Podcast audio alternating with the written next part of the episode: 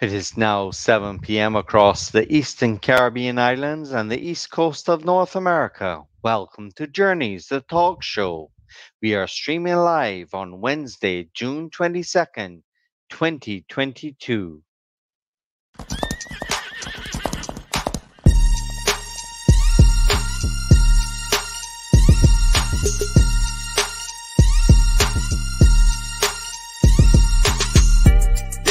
On Journeys, former champion jockey in Barbados and Trinidad and Tobago, Chally, Chally, Chally Jones, Jones, Chally Jones.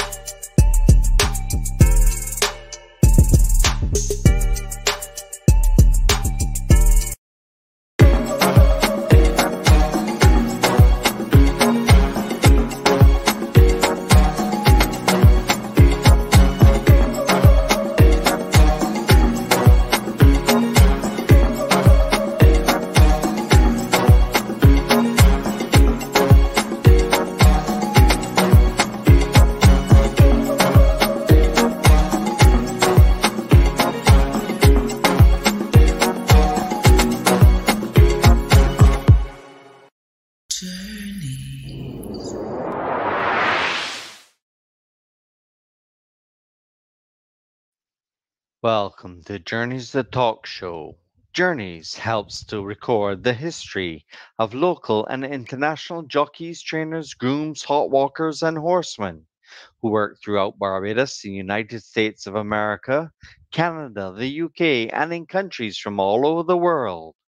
Journeys is hosted by Sean Hall, coming to you live from the Caribbean island of Barbados, co hosted by Leroy Trotman streaming to you live from Toronto, Canada. And I'm Brett Callaghan coming to you live from my island home of Barbados. Today on the show, we're excited to have special guests, former top jockey from Barbados and Trinidad and Tobago, Chally Jones. He is the father of Jono Jones and the grandfather of Slade Jones. He comes to share his life journeys with us uh, who knows? Maybe we'll have one or two other secret special guests later in our show. You do not want to miss this. Our weekly talk show, Journeys, is proudly sponsored by the Barbados Turf Club, horse racing at the Garrison Savannah, the Barbados Tourism Marketing Inc., who is, in, who is inviting all of our listeners to come and visit Barbados and mpequine.com, McKee Pownell Equine Services and Veterinary Care. We have a busy show, guys, so let's get to it. Here's our host, Sean Hall and Leroy Trotman.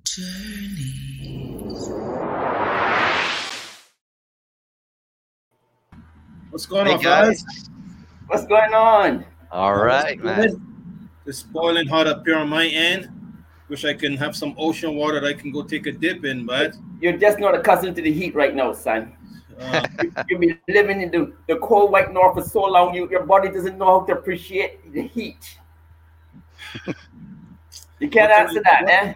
I can't. I can't. I can't. Yeah, I so- I, I- would be really a pleasure if I can just get a little dip of that water you you Dip. keep doing down there with Joshua. You know what I mean? You got Lake Ontario down there, son. I say the ocean, Sean, not the lake, man. Come on, man. Don't don't do that to me, man. You know, don't, don't, don't rub it in. I'm, I'm trying to wear as much blue as I can just to, to pretend I'm in the ocean. Well, guys, we got an exciting show coming up tonight with Chally Jones, yeah. and it's our 11th episode Yeah. of season one. Yeah. Um, we've got some great announcements coming up where yes. we will announce our season finale guests a Yes. little later in the show. So we ask all of our listeners to have a little patience with us, but it's going to be exciting. Stick around. listen, listen. This show is going to be so sweet tonight. Yeah. I bought a whole gallon of cane juice just for tonight. You see, you Sugar see, cane you, you see, you start already again. Sean said, just talk about seawater, not talk about cane juice. Boy, like, oh yes, if my hands could just get in them, I know. you I know. I'm you're sorry. rubbing it I'll, in, yeah? I'll, I'll drink one more to you, sir. You drink one, don't go to me. You you go ahead, man. Why you sit, I can swallow. You sit, I can swallow. I That is just swallow. I just swallow. I just swallow. I get the flavor. I got the flavor. Listen, Well, to all of our international guests out there, what Sean Hall is drinking is not alcoholic. Oh, it's no. natural, pure sugarcane juice from our Thank you. sugarcane. Which is so healthy too, man. The natural And- one. the show is going to be so sweet tonight, man. I had Yeah. to, Yeah. I had to. Uh, I, I can take a sip of my water then, Sean. Yeah, Just, you just take water? that, that sweet water, that sweet sugar cane go down. Just a sip of my water. Well, let's get started, guys. Okay. We Okay. got Jennifer Morrison coming to us to give us her tips. Oh, oh. Hey, Yes, Jen. man. hot Hey. tea. How are you? All right. Hey. Hi. Good to see you guys. Yeah, I saw Leroy walking when I was walking around the backstretch this morning. For some reason, I decided to, because I wasn't racing at Ajax today, I'd walk around the backstretch Yes. and visit my horses like Mighty Heart and all that. And it was about 4,000 degrees. And I ran into Leroy, and the two of us were just like, I just, I just, I don't know. I can't do the heat. Can't Yeah, there you go. There you go. Oh, All right. Well, you're gonna give us something, some heat here right now with some hot some tips. hot tips. So yeah. tips. So just Yes, I gotta make up for last week. Roger Attfield let me down with that filly Ooh. finished third. Ooh. Has he has he come closer to that great Milestone. milestone? Always No. happens. there's- Two winners away from what was it? Is Uh, 2000. 2000 was it? 2000 winner. Yeah. 2000, So he's yeah. still at 1,998. That's Yeah, he doesn't run too many horses right now. So, anyways, we'll keep we'll keep tabs on that. But I'm gonna give you two. I'm gonna give you just a quick one for tomorrow night.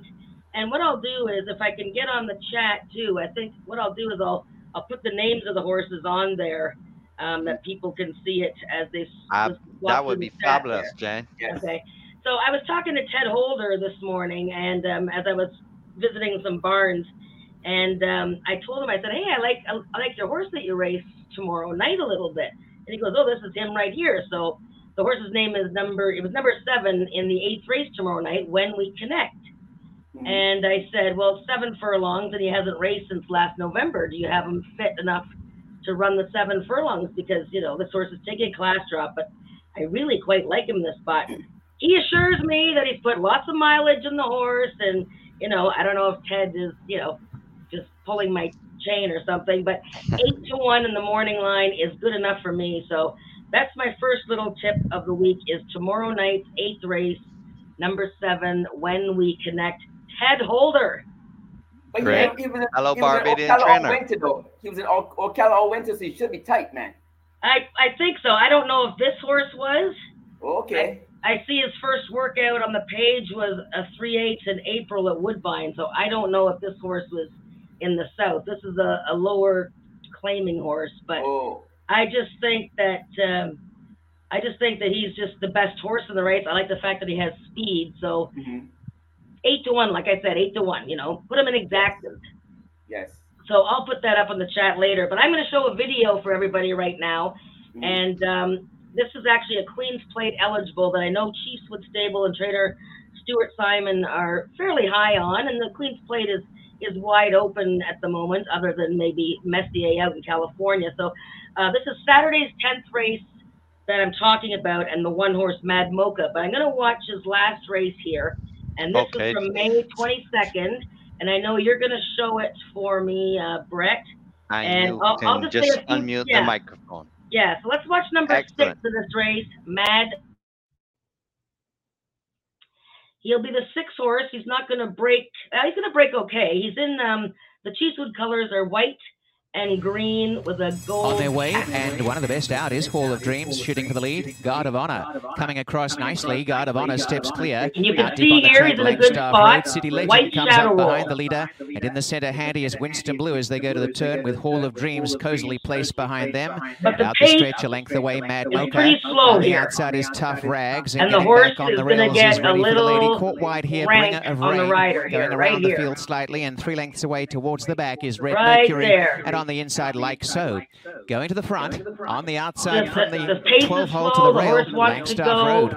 Got out a length the and a half to Winston Blue, shading on the inside in third place in Guard of Honor. A length away, Hall of Dreams creeping up. City Legend is next, a length and a half away. Came in the centre, Tough Rags. And back on the inside is ready uh, for lady from Mad Mocha, Bringer of Rain, and. Chammy's third last from Like So. And Red Mercury is last. They go to the half mile in front with Langstaff Road by two lengths. Winston Blue on the rails, Guard of Honor. To Right behind them, Hall of Dreams has had the run of the race. is a- is a One away, City. Legend from Tough Rags. Bringer of Rain, the outside is mid pack. Enchant Me starting to wind up now around Mad Mocha, then ready for the lady, like so. And last is Red Mercury. Langstaff Roads lead down to three quarters. Winston Blue and Hall of Dreams joins in three wide. So now we're the inside, Guard of turning for home. The pace has been slow. The leaders are came Tough. Rags and Enchant Me. Turning in front, Winston Blue alongside You're gonna have the top leader. two finishers in the Langstaff race are now Winston Blue and three wide. Hall of Dreams. Winston Blue and Hall of Dreams go That on. Winston Blue's down the outside coming two is horse Guard of Honor. And and, behind uh, them Mark is Bringer of Rain. Hall of Battling look away Winston Blue and Sean two pack Bridgeman on the outside. the Hall of Dreams there, this stride horse, to stride. out Winston. Blue and Hall of Dreams neck and neck. Winston Blue on the inside. Oh, ahead, Bob. Looks like Winston Blue, Hall of Dreams in a very close one. Back in third, Mad Mocha on the outside. Guard of Honor, a photo for the win. And galloping out. You know, I mean, just one of those races where, and look at the horse has had some issues. This is not his first career start. Uh, he's had what six races already, but he was second in his career debut. He he's been getting into trouble. He's a work in progress. He only went on Lasix three starts ago. Um, but don't worry about any of those other races. It's the last race that we just saw there. That horse is now getting a mile and an eighth on Saturday in the tenth race. He's a Queen's Plate eligible. There's other Queen's Plate eligibles in that field, but I mm-hmm. think Mad Mocha, his day is on Saturday, number one in the tenth race. And I hope to get, I hope to get four to one. Probably won't, but you never know. What do you think about them apples? Them apples sound good, man. Thank, thank you for not making it sound too bad that my jock made such a bad mistake there that knowing that the horse is a difficult horse. So let me represent my jock there a little bit here up to the audience a little bit. All right. Have to do that. That's Well- part, Yeah, of my, I mean, part of my job. Part of my job of representing my guys. Protect your guy. Protecting my guys. He's doing very well. Yes. Um, he's doing very well, and um, if you, you look at the, you can't have the best luck. You can't get along with every horse sometimes, and sometimes it's you know, I don't know if Declan Carroll is going to have any better luck with Mad Mocha. You know, good luck to is the horse finally figuring it out? I don't know. We'll find out, but uh, these things happen, unfortunately. Of course. Well, Jen, we would also like to put out a shout out to the Mighty Heart. Run with a Mighty Heart.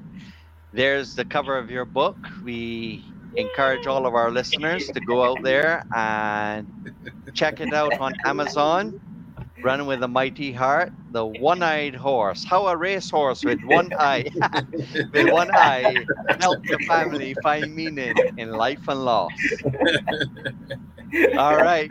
I'm Very sorry, I'm really Jen. silly tonight. It's okay. That's all part of the show. Fun.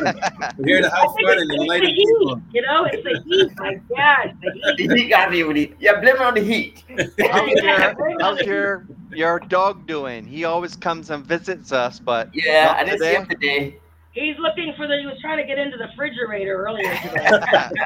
Don't.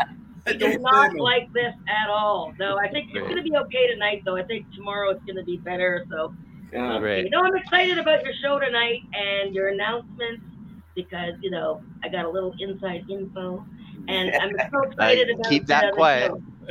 Yes, and I we will. and we look forward to our season finale of Great. season one, episode twelve is next Wednesday, June 29th.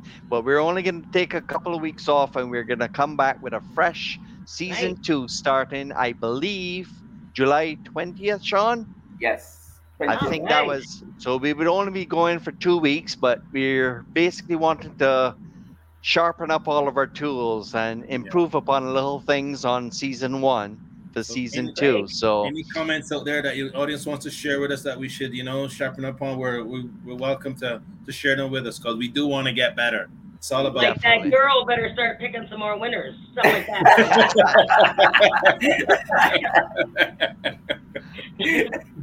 well, thank you for jour- from Journeys, Jen's pick of the week. But before Jen goes though, I must say you're a big star in Barbados. They're loving you. So Aw.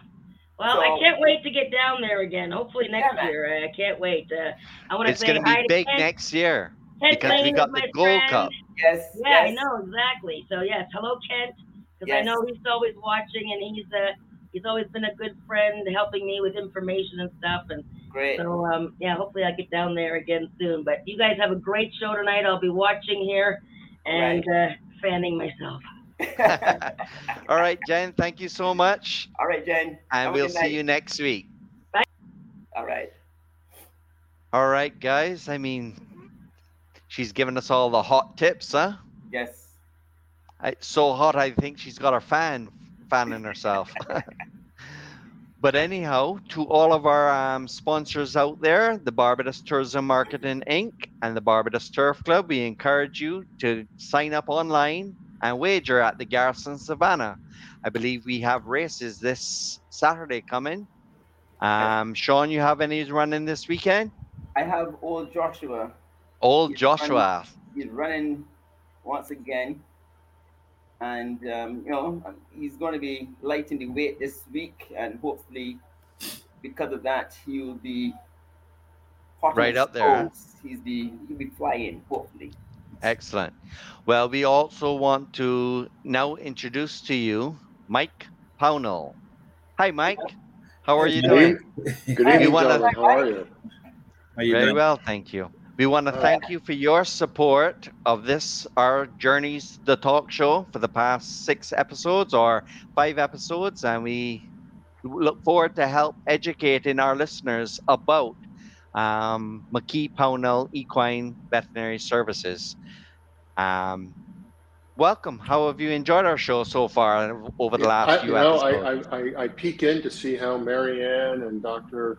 Gomez and doing, and Dr. Robinson and Dr. Dubé, and I, I, I've really enjoyed. it. You guys are onto something here.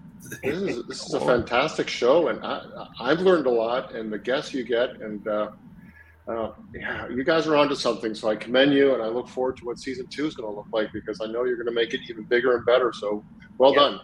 Thank well, you. thank you so much you. for the Thank kind you. words. Yeah, no, you guys are onto it. Yeah, we've Great. this is something that um, was planned for a long time, and I'm glad that we actually, you know, we're going with it now. We, we're rolling now. It's good And some of these stories from from these these you know the, I mean these racing dignitaries that you have are are timeless. They're great stories, and, and just you see some of where they've come and where they've ended up. It's Yes, it's inspiring. So um, we're happy to be along for the ride. great. Well, it's actually great because no matter which country we're in, no matter what, um, no matter where we're living, we are all horsemen and we love the equine athletes. And I think there was no better partnership to come up with um, McKee Pownell Equine Services because we want to help the horses, we want to help our athletes. So, any intuition you can give to us and to our listeners, we're more than happy to help promote that. Yeah, no, I, I really think uh, I commend you for um, having the opportunity and to focus on the health of the horse. That is so important. You know, these horses are, are um, exceptional athletes, world class athletes. Absolutely. And just like any kind of Olympic athletes or amateur athletes, they need a lot of TLC. They need the right conditioning. They need the, the sharp, smart horse people that can recognize where things aren't right and you know, and, and take the extra time that they need to, to get the conditioning or to get over the bumps and bruises that they may have that we all get just in, in life. And, and uh, you know, when you have these great horsemen like yourselves and the people that you've been representing on the show, it's, it's nice to know that these horses are in great hands and there's people that care so much about them and want the best for them. So saying that, Doc, um, Mike, um, our show is about journeys, and I know before you got to where you are, there's a little bit of journey that you can share with us of yourself before you Yeah. get into the deepness of what you're going to share with us here tonight. So we want to you to spill a little bit of that to us. I can do that for sure. So when Thank I went you. back to my high that. school reunion um, um, a few years back, I think I was the biggest surprise when they figured out I was a veterinarian because I grew up in Montreal. I was a downtown city kid, and I got into horses in my 20s, and um, I was living on Cape Breton Island.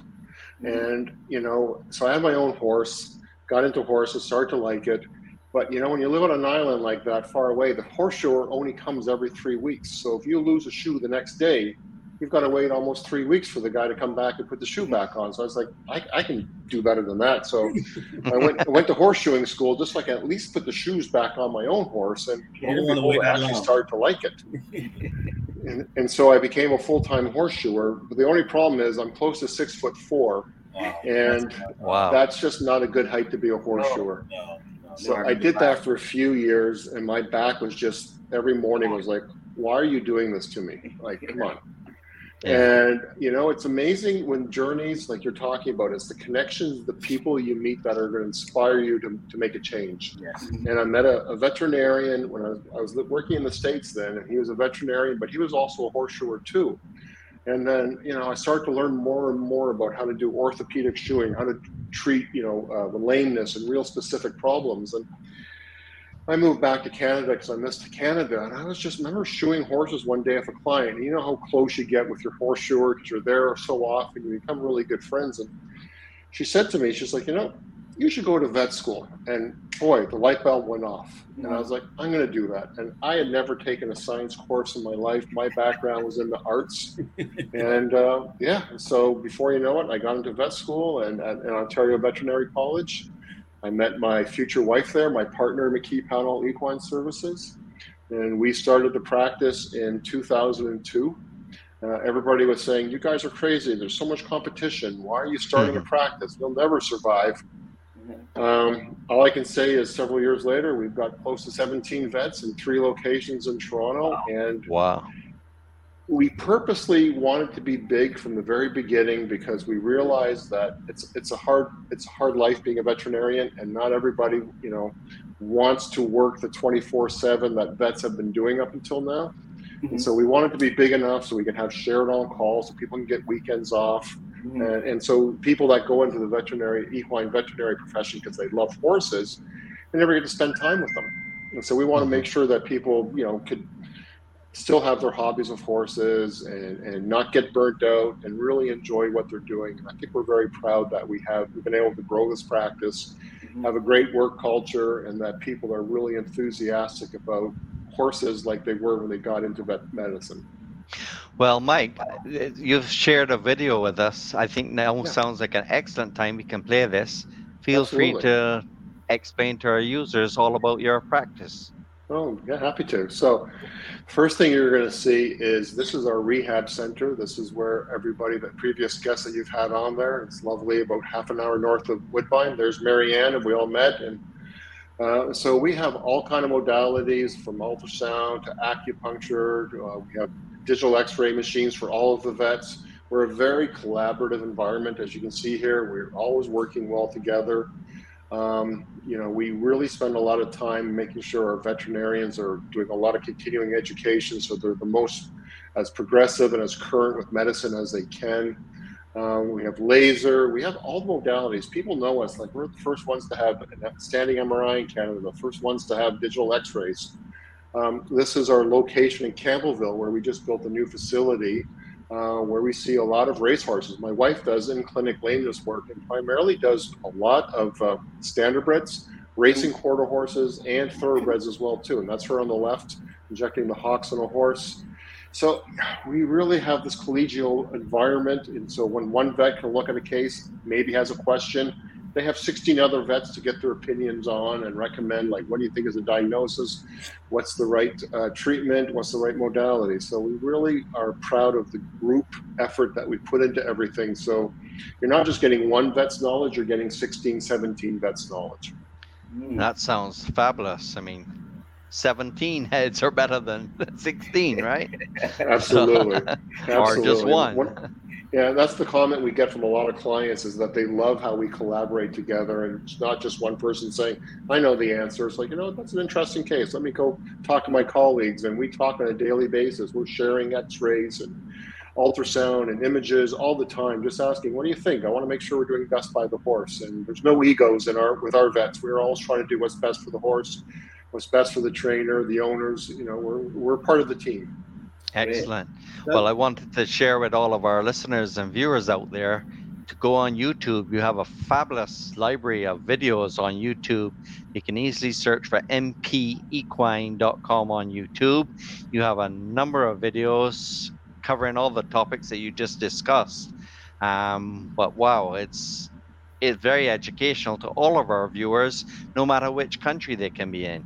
And they know if they're in the Ontario region and they have equine athletes having some issues, you'll be more than happy to look into in- solving these issues for our prospective clients. Absolutely. Well, Brian, you there was an overhead shot of the facilities, and I was very interested in some part of it there. If you can bring it up again, with the paddock The- area and stuff like that, the turnout area and stuff like that. Okay. Yeah, we have in the uh, at the Caledon. That's a great eye, Sean. In the Caledon area, we have little rehab paddocks Yes. that they're only like 12 feet by 12 feet. So Yes. horses being laid up, they we don't want them to go outside running around uh, like horses want to do. But yeah, you see there's the That- three of them yes. there, and there's one bigger one, and that allows us to put the, let the horses go outside, get some fresh air, uh, see other horses, you know. Um, but yet you're not going to run around. They're not galloping. They're not going to injure themselves. And so Yeah, yeah, yeah. we put those in purposely like that. Yeah, and I really wanted to see that because we're I'm so much into we're into thoroughbreds on our end, uh, Mike, and I wanted to speak on uh, that a little more because I know we have so many thoroughbreds at the track, and a lot of them need that little time away, and some they have Yep. that that injury and stuff like that. And your facility seem to be the perfect place to get some of these horses to, and for our listeners that are listening and watching, you know what I mean? Because we're trying to promote your your facilities here on our show, and I wanted them to see that a little more. And that's why I Yeah, asked you do that, because it's so important for that small space that a horse doesn't overexert himself when he's turned out, especially coming off an injury. Absolutely. Yes, we had that custom hearing- built just for that reason. Yeah, I was hearing from Marianne and some of the other vets. It's the TLC, the special care that you give the horses there that sets you apart from all other um, veterinarians, I think. Um, I could tell you my favorite part of the day is when I go into that place at around noontime, just after a little bit of a lunch snack.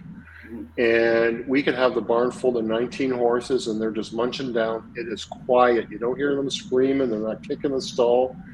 It's almost like a spa. They just chill out and they're just, you just, Wow. you know, they're athletes. And you know, when you come down from being an athlete, it's hard. Yes. But, you know, give them a couple days there and they're just, they're mellow. And it's really nice to see the effect that we have. But the most important thing i've heard you said you're only half hour away from Woodbine.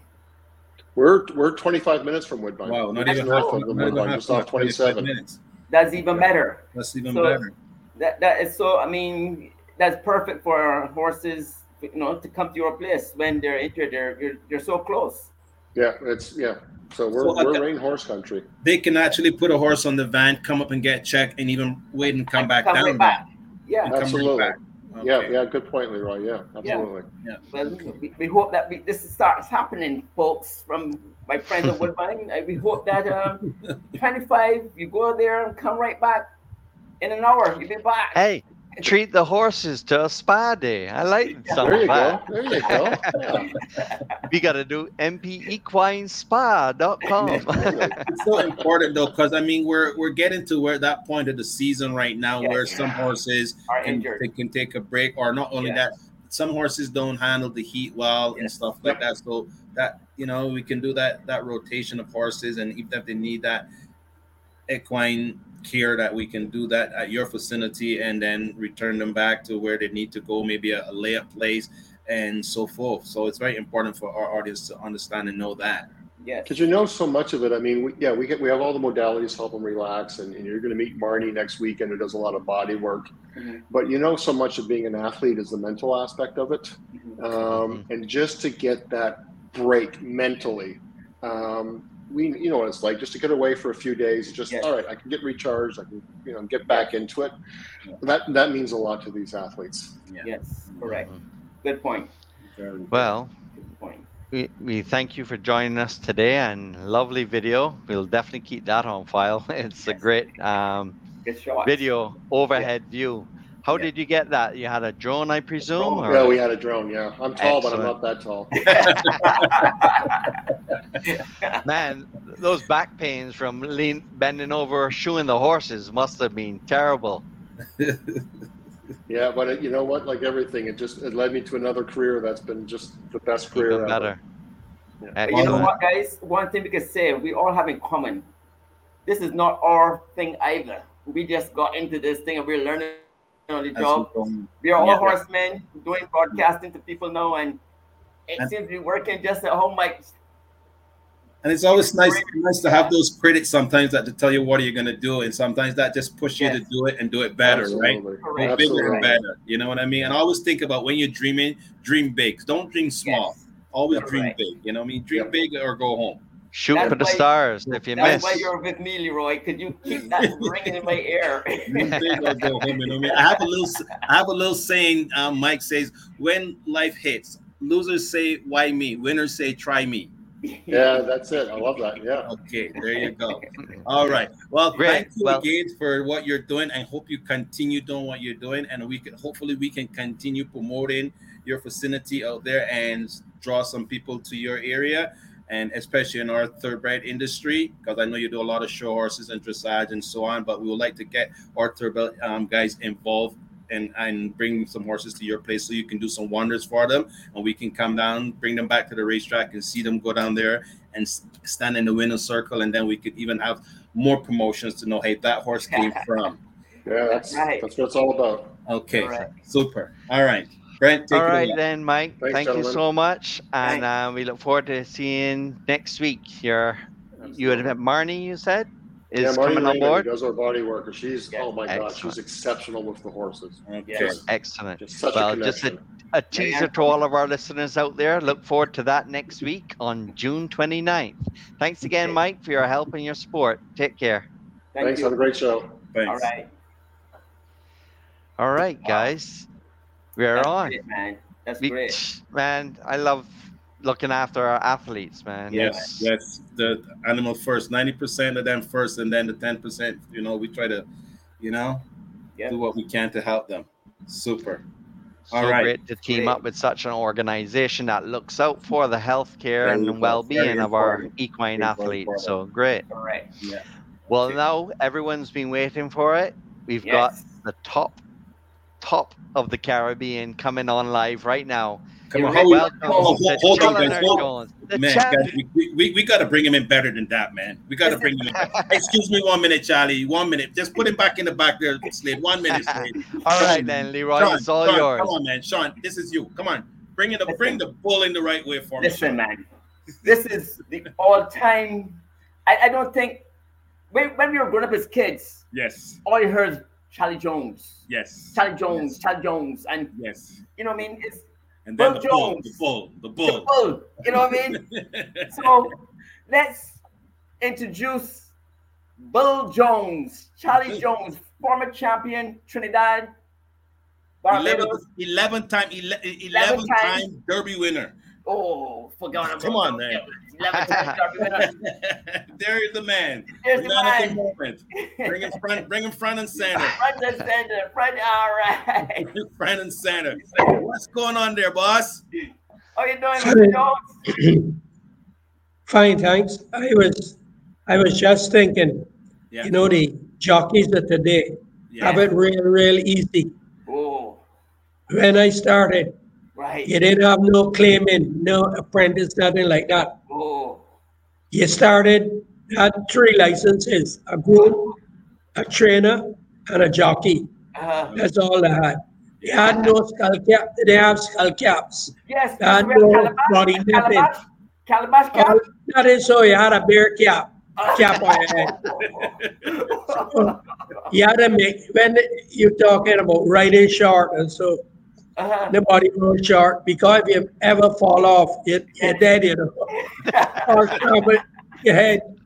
You have no protective gear. All the fellas used to ride a lot long, you know, Yeah. not as short like they do today. Yes, Yeah. yes. Because you didn't have no protection. Wow. wow. the jockeys have it so easy these days.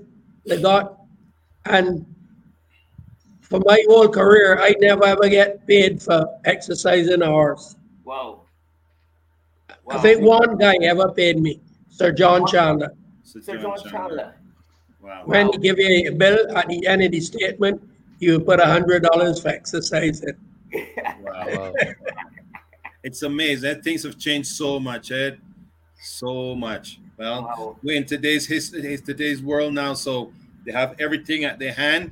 Yes. But we know that you have so much to talk about from where you be, we begin, and we want to begin before you even got on on your first horse. You know what I mean? So let's let's let's dig from that day when you're running about around around around the wherever the place you started or before you started where you en- were before. And how you Uh, into it. I I lived pretty near to the racetrack. I lived in Navy Gardens, and but I went to boarding school in St. John. We're there. So I only used to come down on weekends. Mhm. I had to go up on a Sunday evening, come back home on a Friday evening, and if you get a bad report, you had to stay up the whole time. you only let come home for the weekend. So who was it? Who who was the disciplinarian in the house? The mom or dad? Mom, Mom. she was only about a little over four feet. And when she get mad, I had to lift her up with her feet kicking. But I always say the little people always give the most trouble. That's how Brett used to be too, you know. Brett was small, but he gave a lot of trouble too, right? Hey, where did I give trouble? I was a nice little choir boy. So from that day, where where do you, how you end up around the horses, Chally? Well, that was a natural thing. It was near to home, and I had all kind of animals, from a Saki Winky monkey to sheep, goats, everything. But I didn't have a horse. Uh, Horses, uh, uh, cow. So I naturally went down by the paddock and started down there. And, uh, but it was tough. Uh, n- nobody there knew me or knew my family or anything. My family were racing people. okay. So I had to put in a lot more work than a lot of the other fellas. Ride a bicycle from Navy Gardens up to Friendship Plantation, where Fred Bethel had his stables, Mhm. to break into yours, and then go up by Lodge and by Green Hill, by the Lodge Plantation. Mhm. Another guy, Neville Thornton, had horses and break in and so forth until you, you were good enough to ride at the track. Mhm. And they give you a little opportunity. Well, I went with Jack Fletcher, and he gave me a little opportunity to ride horses, Mhm. exercise. And that was in 1954. 54. And in Wow. 1956, I won. Well, I only started to ride race riding like in 56. I won my first race, an A class race, a horse named Gold Lining. Yes. And um, the same Sir John Chandler. yes. My dad told me that. And then, um, well, the, the headmaster of Lodge School was adamant that Lodge School don't produce jockeys and so forth. But lucky for me, Sir John Chandler was the chairman of the board. Oh. For him, so they couldn't do me nothing. He resigned in 1957. uh-huh.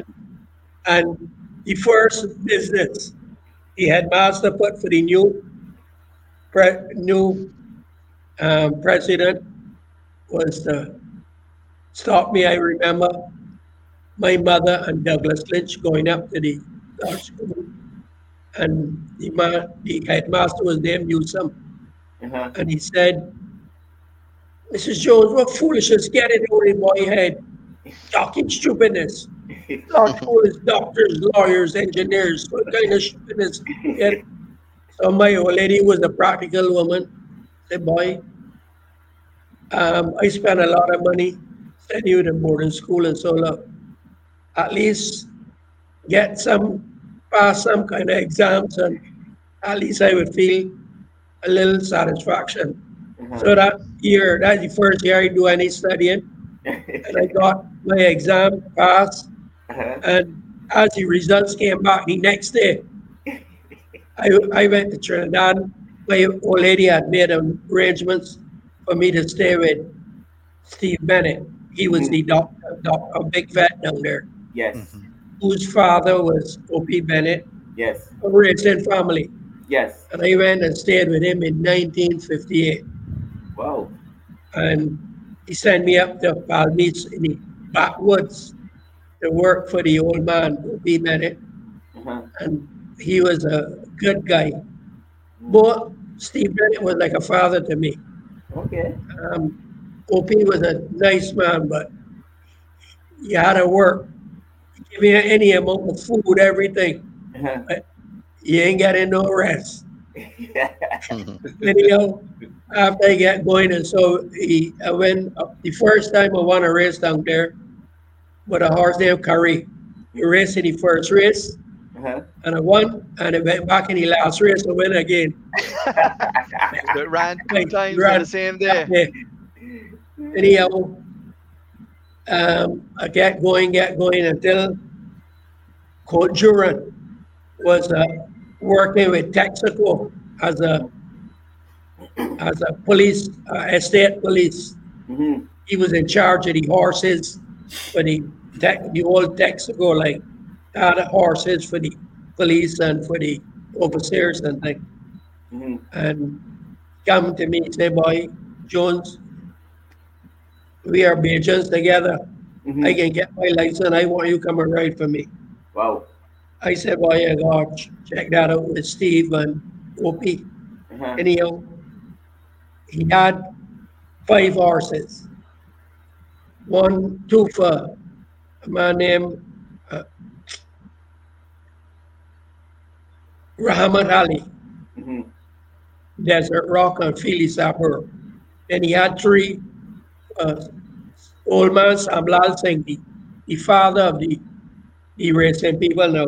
Okay. Annapurna, Castaway, and uh, Manikou. Mm-hmm. We went to Port of Spain with them, five horses. And he won nine races. Wow. And, And he you come rode all? Come ch- yeah, come out champion trainer. Wow. and I must have won about 10 or 12 races that night. And then from there, I rode for him all the time. We went plenty races, plenty. Wow. But then when I got married and things, um, things changed up. I wanted a regular salary. And in those days, well, I can come to that. But money, collecting money in. Trinidad, Mhm. Barbados was okay, people would pay you. But in Trinidad, when you ride for a fella and the horse get beat and he gamble, Oh, and you go for it, you go for your money. You had to be careful you ain't chop off your head. Sometimes, one time, I had a, I ride for a fella down Chag, Chag, Chaguanas, Uh, and the horse round fourth, and he must he lose his money. And I I got a fella, a Bajan fella named um, Irvin Dowling. yeah, I know Irvin, man. Irvin lives in I tell him, come and go with me. Come Yeah. and go with me for protection up in this place. For the two rides they had, eighty dollars. When we go on, the fella say, boy, he had a parlor. Say, y'all want a carib? You say, yeah. And we drinking his carib. Irvin tell me, boy, Chally, I hear like a grinding behind there. Let me abandon this money. The man was sharper than a Collins and Charlie or what? Yeah, I can't When we jump in the car, the man run up the car, let's we all going. Man, I put a- I press the accelerator. So what the story I come into now. Yeah. So as times went on, in Trinidad, it was difficult to collect your money. Uh-huh. You know, you had to go collect your money and if the trainers collect it for you, they would hold it for a while and it was not a proper arrangement. Okay. So after a little time, I became the president of the Jockey Association, Mhm. and I wrote a letter to the jockeys, also to the turf club, Mhm. telling them I want, we want them to collect our money. Like what's done now. Yes, yes, yes. Said no, they can't do that. But what they would allow is if we put somebody by the scale to collect this money and so forth. Mhm. Like what used to happen in Barbados too Yeah, afterwards. Anyhow, when it started working, so that if a fella ain't pay, the jockey say he ain't riding. So in a race, sometimes, sometimes a race with eight horses and three ain't paid, they only have five horses running. Wow. How the jockeys can get paid and say they ain't riding. Right, So they right, can that, right, we can collect the money for you. Uh-huh. and the, the worker system where they collected. And I think that was my most gratifying achievement Mhm. for what was for the jockeys getting them the money organized that they get paid Mhm. before the work.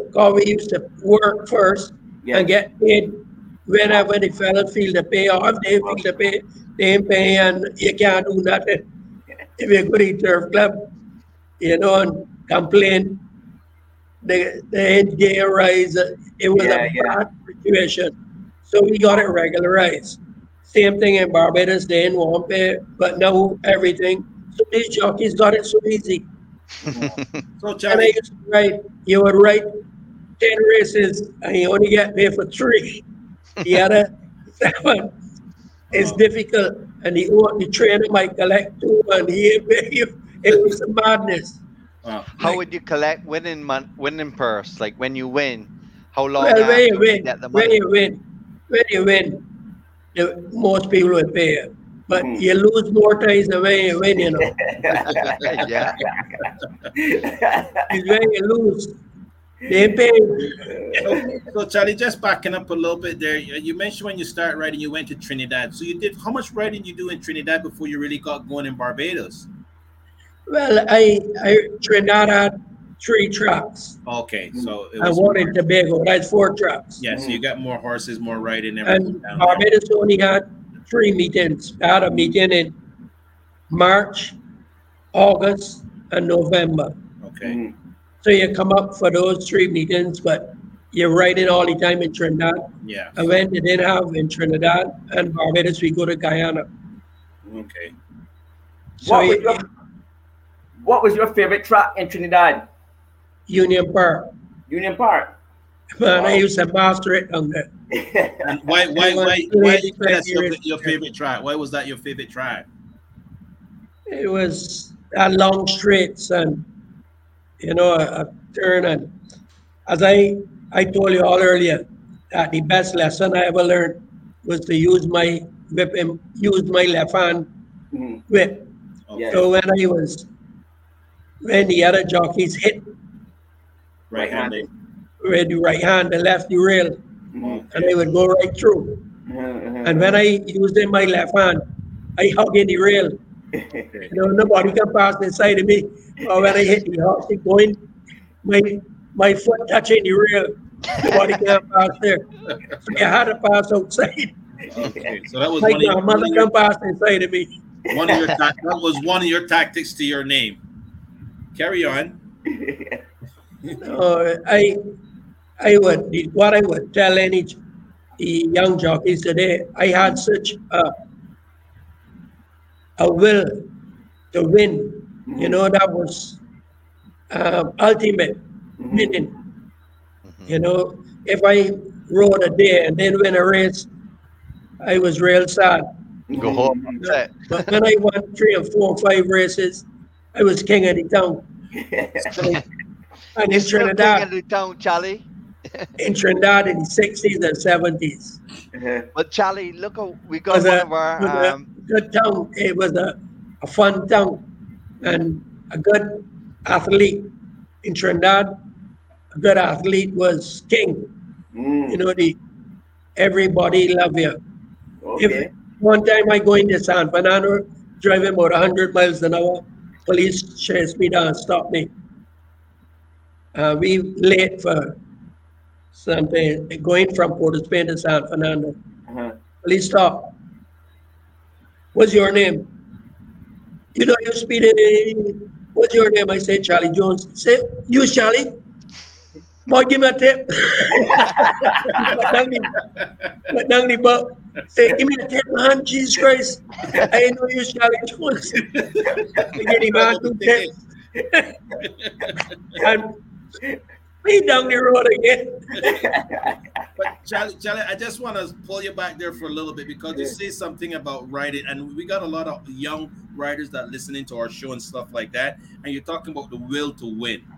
It wasn't just about having a good horse; the will that you had to win, that eager that you wanted, and the hard work and the the, the mentality of wanting to win so bad. I want you to elaborate a little bit on that for me because there's so much youngsters out there that I know is listening to you right now, and I need that- you to speak about that a little more, please. That is that is the main ingredient Mhm. in a good jockey. That ultimate force that you know you would do anything to win. Mhm. You know, to win and winning. because I say I always say our our um, game is horse racing, but our business is winning. Mhm. Yeah, That, that's, Well- that's what I say. that's where I got my kicks. Mhm. Winning. Yeah. You know, if I run second, I was checking on the horse. I run third and checking everybody. And when I come in, I I telling this owner, look, I can all ride your horse next time. No, and that's what I want you to elaborate on because you pay you didn't just pay attention to your horse, you pay attention to the others. the other, how, how the horse run and a fella get stuck inside of me. yeah, so If he could have get out, he would have won. yeah, and it's myself So I can tell any trainer, I say, boy, next trip, I ride in that horse here. Yeah. And, but it, you know, the, the jockeys today, they don't have that will, you know, like how that trick, Mhm. you know, he depressed if he ain't win. You Mhm. know, he loves to win. Mhm. That is the ingredient in a good jockey. Well, I hope those youngsters out there listening to what you're saying because I really want you to elaborate on that, and I'm thank you for that for sharing that with the youngsters that are listening. But what also, I since I've spoken to many of you good writers, all you seem to have that. You're different than the rest of us. That mm, that mm, That, uh, that- you know what I mean? And Uh, what what was your, you know what I mean? I don't know. Like I taught a part. What was his motivation? Watching horses' ears and and the feel of horses. You know what I mean? Knowing pace and that kind of stuff. I think if you're not afraid of horses, a horse know when you're afraid of it. Right. Like a dog. If you Yeah. for a dog, he he'll really run at you. If you ain't afraid, he don't. You. But most horses, they only had one horse in my whole career that I start to get. I was, I started to get cautious with. Uh-huh. This was a horse named Gay Time. Oh Lord, It that horse was crazy. That horse was crazy though.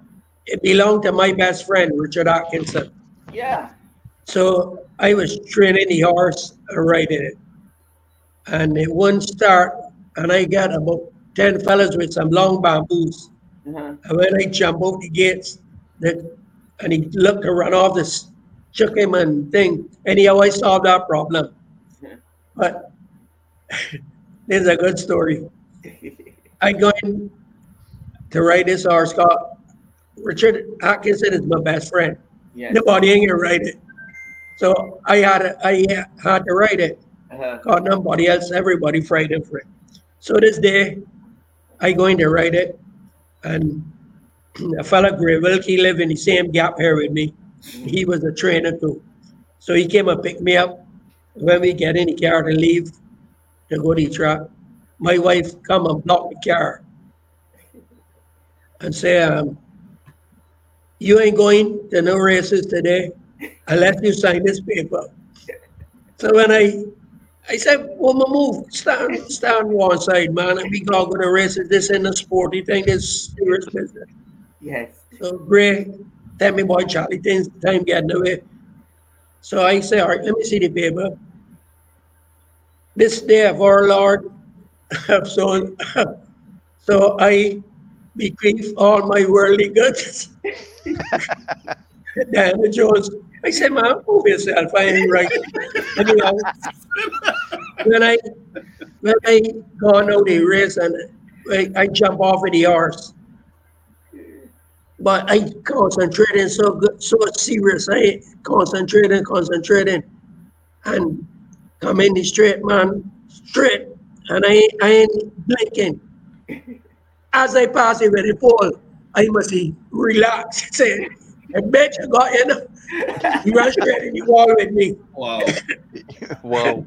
When I was half unconscious, when I opened my eyes, I see the same Richard Atkins and my wife, and I hear saying, Richard, he dead? He dead? Richard, give me a cigarette there, boy. he wanted to, to get all my whirly guts.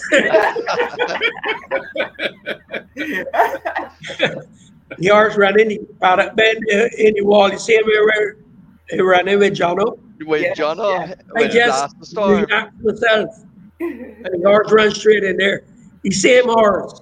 So Richard Atkinson and my wife and them get get up against me and Richard say he done with it. And he give it to his brother.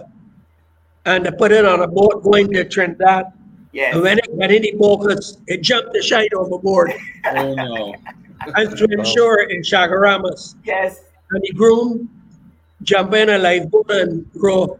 And the police come and hold them and say the land in a, a port that in designated as a port and carry the horse and the groom the. That was his entrance into Trinidad. I think he killed somebody or some kind of, Yeah. I tell Richard, boy, He best friends I think, but this horse really like, you want kill me. Nah, that horse is crazy, man. That horse is famous. Yeah, he was, yeah, time. Yeah. But know. You say Richard Atkinson, I win three derbies for him. Yes. He only had about two, uh, one brood mare, and every year I would, the fall would come along, Yes. red wine, Red wine. Wow. um, Veneri, when, um, three horses, I won derbies with him. I know This one- What What about Solomon? Do you Solomon? a horse named Solomon? Yeah, that's the first, that's the first classic horse I won. When I first started, and you see the same, um, what Godfrey was saying about Lucky, Mhm. who was the head man for Goddard's. Lucky? Yeah, yeah. I was a little fella and so on. Lucky take me on his wing, started to give me some exercise and so. And then the Goddards contract me to ride for them. Mhm. And Solomon was a bad horse too, real crazy. When we went to Trinidad for the breeders, the the sand track is on the back, and the main track is separated from the sand track. The horse pat me down and jump over the rail, get inside the racetrack. And I had to unpick the rails to get him out. This the day before the breeders. I come and win the next day I come and ride him and win the breeders in Trinidad. He was another half mad horse. Yes. But then then after that that I was riding for the Goddards here in Barbados. Mhm. But then I then went to ride for Chandler's and I rode for them for the I like to ride for stable. Mhm. So whatever you put in, you know, you whatever you sow you will reap. You know, you Right. exercise the horses and you do everything, you win some races and I like that because you didn't have to go around and collect your money. One man pay you. Right. But who was the best Chandler horse you would have ridden? Man, Yes, you he had got all such good good horses. You had a lot of good horses, man. Yeah. He had one named Delicia, the fastest horse I ever rode. Yes, Delicia. And she break, you would think it's a false start. But again, these jockeys got it easy. Uh, When I started, it was gates, it was strands flying up in the air.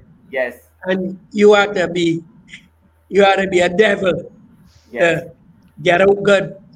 Uh, it was like 24 horses, Uh-huh. two lines. And I started trying to get everybody in line and thing. And when he said go back, I bung it forward. You know how many times I popped down them gates? Mhm. And I figure you get flat in the air, flat, and it was like a catapult. It would pull right so and it bet you went backwards. Mhm. What do you think? Venice. was a complete failure with them. Uh, he can manage. Because when he started telling him to go back, he would go back. And he was a Everybody bit, gone. bit well, I mean, I when I pointed to turn wrong, I turn wrong in front of everybody. So I'm blocking the whole thing. And when I turn around, then I come in. But Venice couldn't, couldn't manage them at all. He went to the States and won a few races with the Gates. boxes. Uh-huh. And lucky for him, they brought in boxes in Barbados and Trinidad soon after he come back then. Yes. Right. So he had the edge on you guys leaving those gates. the the strands was a was you had to be a, a good horseman. Like how I see the the jockeys riding short and thing now. Uh-huh. Can't And they, ride they, they would get you had to ride long. with your with your toes right in the, the stirrups because you- you're going and just jumping off sudden and swinging around and it was that was where the horsemanship was. Mm-hmm, Well, one of our viewers is saying they think Volata is the best Chandler horse they ever saw you rode with. You know, And man. Alicia and the Creole ferry boat. Yeah, but I can't remember. I beat Ferry Boat in the Derby with a horse for Sir John. That year, we went to Trinidad I won every race with all his Creoles. When I rode Ferry Boat, he went down there in E class. He ran second in the Derby. Mm-hmm. And then he gone, next race was a D class race. He gone with 130 something. Next thing, the, in C class, the game 145, he win that. He gone in B class, they give him another 145, he win that. and they called me up after the last race. He, st- he handicapper said, Jones, what kind of beast is that horse? He bore me, he put but him hard he run. But Chally, how much how through those weights were in those days though? How through those weights were? Yeah, the well, we didn't ride. You, you had like G class, F class, E class, D class, C class, B and A. So the handicap you from whichever class you was in. But if you get heavyweight, then you go into a higher class. All the way. Just send me a message saying Pepper Pot and Water Lily. Water. Lily was a, a champion. She Yes. would have won the Shorts Cup, but she won a B class race. Okay. and they didn't put her in the shorts cup. They didn't enter her. They put Valata. And Valata ran second. She, if she had run there, she would have won. But Valata was imported horses, and in those days, they had a phobia. Like English horses was better than local horses. But then Chandler, um, Sir John Chandler and his son Bill Yes. changed up that whole concept. Breeding Their horses beat the would beat the hell out of the the imported horses. Is it is it safe to say that the only big horse in your era you don't ride with Mentone? I exercise him because he used to pull hard and Uh-huh. Clark can manage him. One born asked me they can get him control if I would exercise him. I say, all right. Uh-huh. I think he give he give me some kind of bribe, fifty dollars or something to exercise him. when I get him up and he can even can go over Brescianta. Go. But I never had the opportunity. I rode a horse one time named Top Lady Uh-huh. in a soft going in Port of Spain. I beat him Okay. 0.9 furlongs. Oh. And I get, and then I, they disqualified, called me and a man named Bovell, Yes. who was a Bajan, but he was, he, he was a, he wasn't a, such a nice fella. And I tell him I, he, I had a, a argument with him and I decided I write it for him. A, a Bajan used to train for him, Sydney Cock, Sydney Grandison. Uh-huh. Grandson. Yeah, I know Grandson. He's been Arima. Yeah, yeah. And I tell him I riding his horses and he, he disqualified me in about three, three races. And, um, But that's I something else I heard though. I heard that you used to get disqualified like races. You would get put down four or five races and that kind of stuff in your career instead of like days and stuff like that. Yeah, one time I got put down for a while, but God don't like ugly. Uh, They got a virus yes. and it's not racist for the period that I get put down. yes. I remember Mr. Had uh, Mr. Hadeed talking about that. yeah. Well, I had to say God don't like ugly. and uh, put me down. Racist stuff. And when the time was up, racist start back then. You mentioned you just mentioned Hadi's name there because on he was on this show and he spoke so highly of a lot of Barbadian guys. Yes. I mean, from grooms, jockeys, you name it, he spoke And very when I wrote when I wrote for him, I brought down a lot of jockeys, okay. um, a lot of um, grooms. Mhm. I brought them. They had a lot of Jamaican grooms here. I carried them all to Trinidad. I wrote for him. He was a good guy, very good fella. Mhm. Joe was a nice man, and he, you know, he would go all out for his jockeys. Mhm, mhm. Like that same time when I get put down, Yes. Joe gave up all the horses. The people terrestrial and them had a lot of horses. And he realized that I get unfair. Mhm. And he tell the people, take your horses. I I can. I ain't like what you did to Chally. Mhm, mhm. So how you got connected to Joe? Because you were speaking about the challenge and stuff. You went to Trinidad and you did a lot of stuff with the challenge and with Colt Jordan and stuff like that. But how you got connected with with Joe, Chally? Could you um speak about that a little bit? Well, I I used to ride for court for a long time. Okay. But then I got married, and you know I wanted a, a regular income. Mhm. So it, like when I was single, I only needed some drinking money and money. when I got- when I broke, I gone south and oh, to give me six hundred dollars and owe me five thousand Oh wow. wow. and so forth. So I was riding for O'Halloran too. Okay. you know, in between Cole and O'Halloran. And O'Halloran used to pay real good, and so I left Cole and went to ride for O'Halloran, Okay. Who had very good horses. But then through politics, something happened, and the horses went to Venezuela. So I didn't have the job. Okay. So I lived right by the Queen's Park Savannah, in the- and right at the top there, Dundonald Street. And we used to lime in Savannah by a, a tree there that had a, a football side, Peterborough, right there, and lime. The same fella who was who take over the the Muslimeen. He was a police corporal and he used to be lineman there with us. We named Abu. We, Abu Bakr? yeah. And Yeah. a lot of fellas. And I we there lineman one evening and Joe come and tell me, boy Chally, I thinking of of getting a trainer's license. You would come and ride for me. I say, yeah, and I got the job. I would be glad. And I went to ride for him. And in one year, he was champion trainer. Wow. he go from Court Turan. But Court Joe was a good guy to work for, a nice fella. He Look after his, and he had a good team.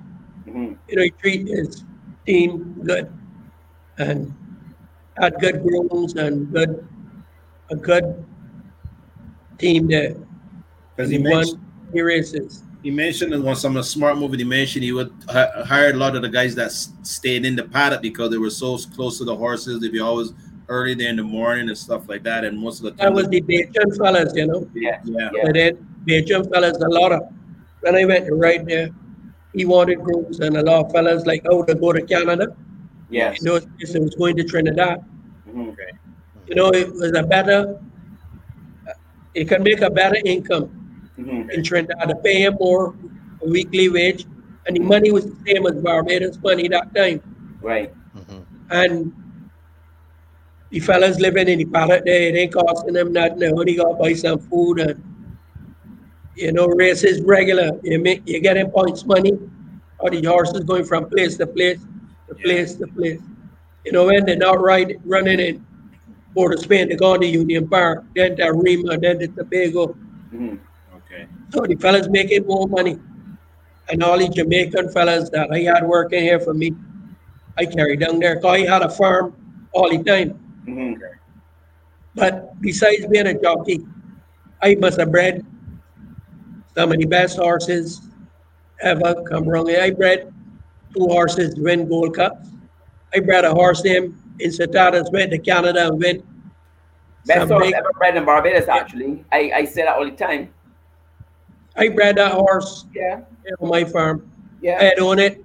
I had owned it with Bousselin, Jean-Louis Bousselin. hmm That was We- my last winner on Yeah. Incitatus. and I, I bred him. So I, I I was in racing from being a jockey, a trainer, Owner, Breeder. I- breeder. owner, breeder, everything. You did it all, sir. Now I, I produce some good jockeys too. Yes. Jock- your pedigree, pedigree. Still, still going strong. Yeah. But before we get to that part, because a lot of our guys in our era, we we you know one of our super horses that we really follow up a lot horses like Hotcha and you know the David Seale's kind of horses, right? And you know you rode a lot of those, and we were you know Hotcha was a big name back then, and, and But listen, like one, Leroy, I don't want to cut you, but Yeah. you just call a name.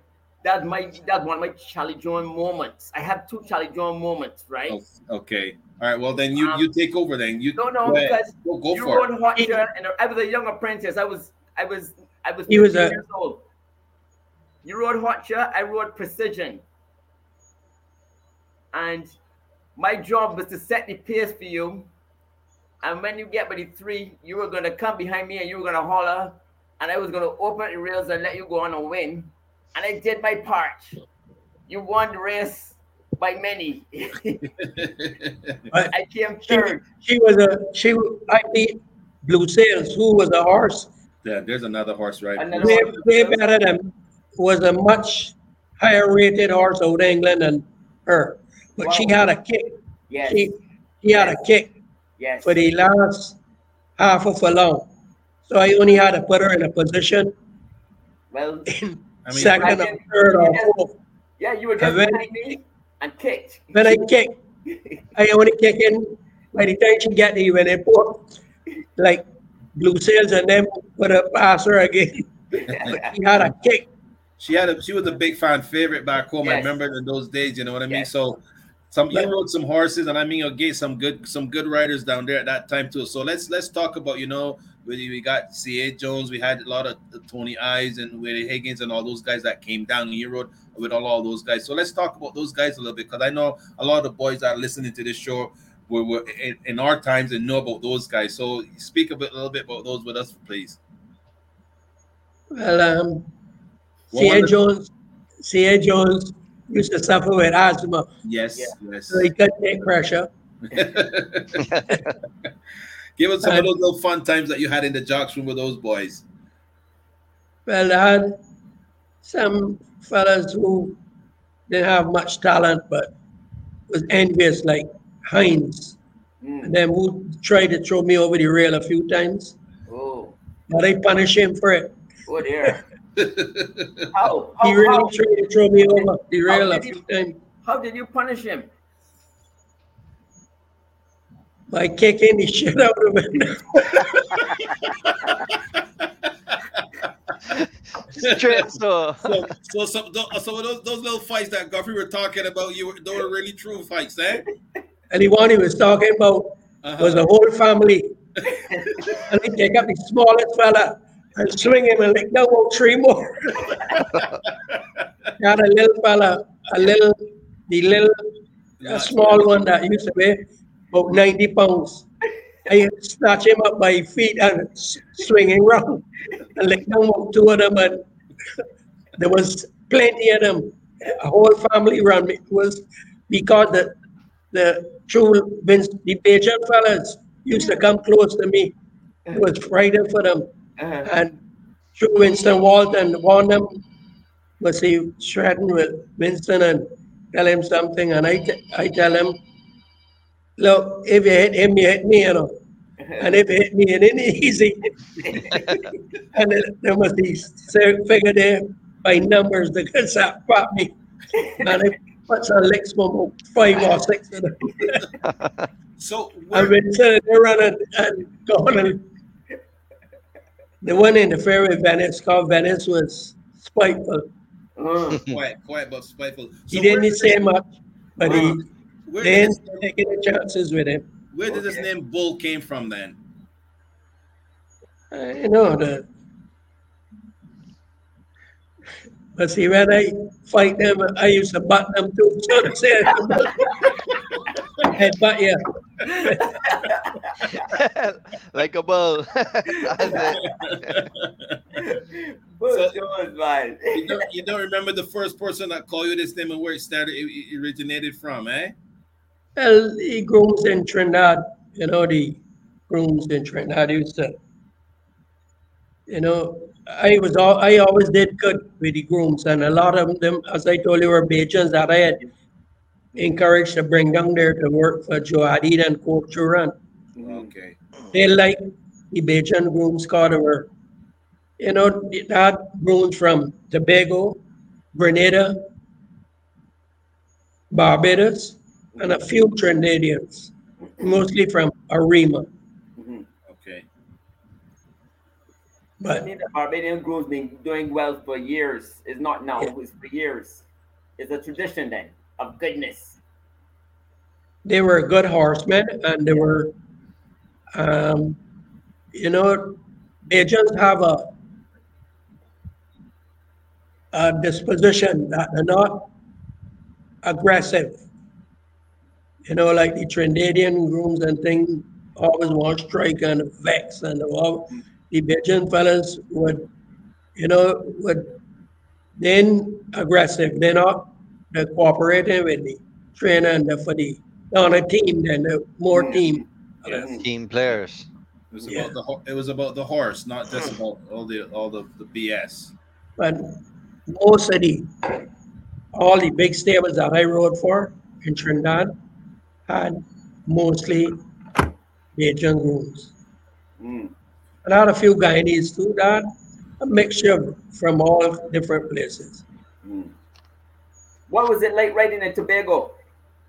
Well, you're riding the opposite way around. You're riding like in North America. North America? North America. So you could use your right hand, which was the natural hand, Yes. and but it was a more circular track than here. Mm.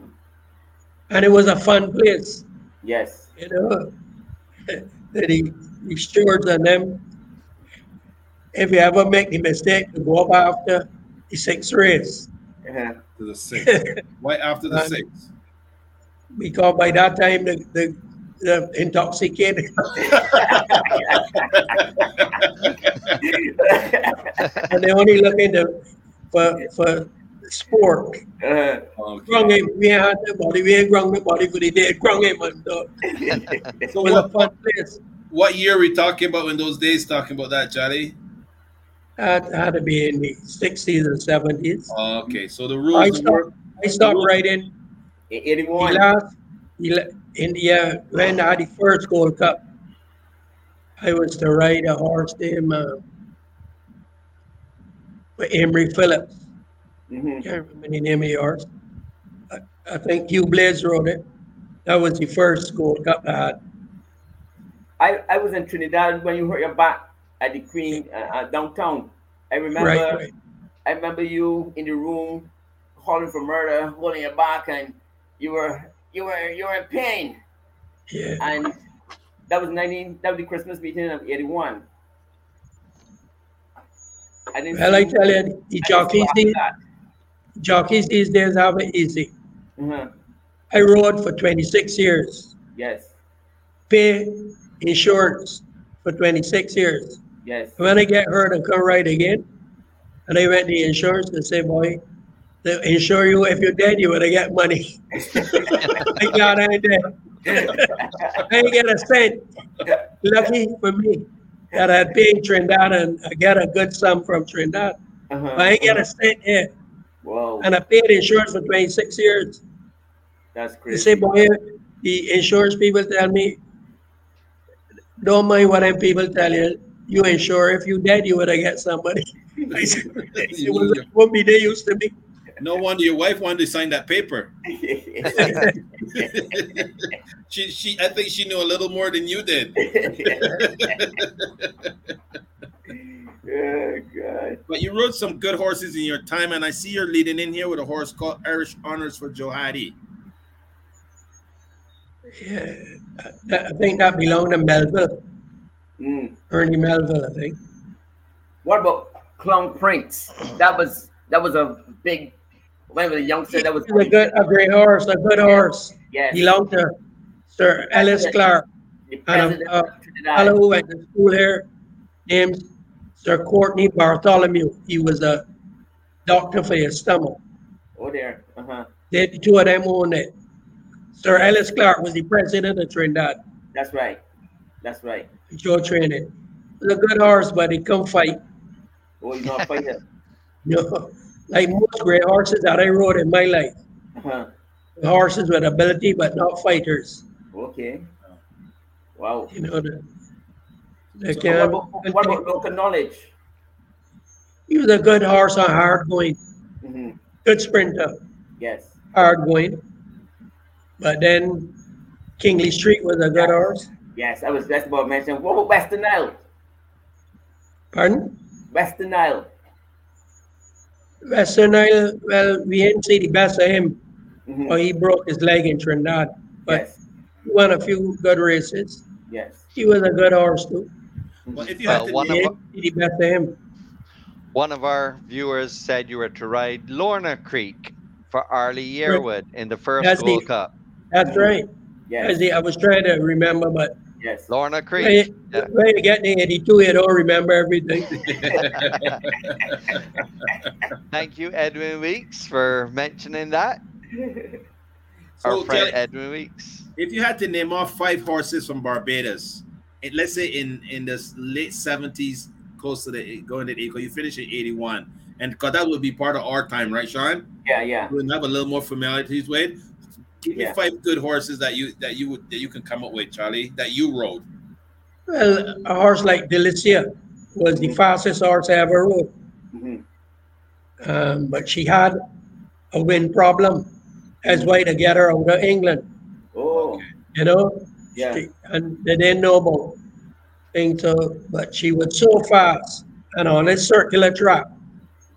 She would put like 10 lengths on them in the first along and you could regulate, you could rate her then.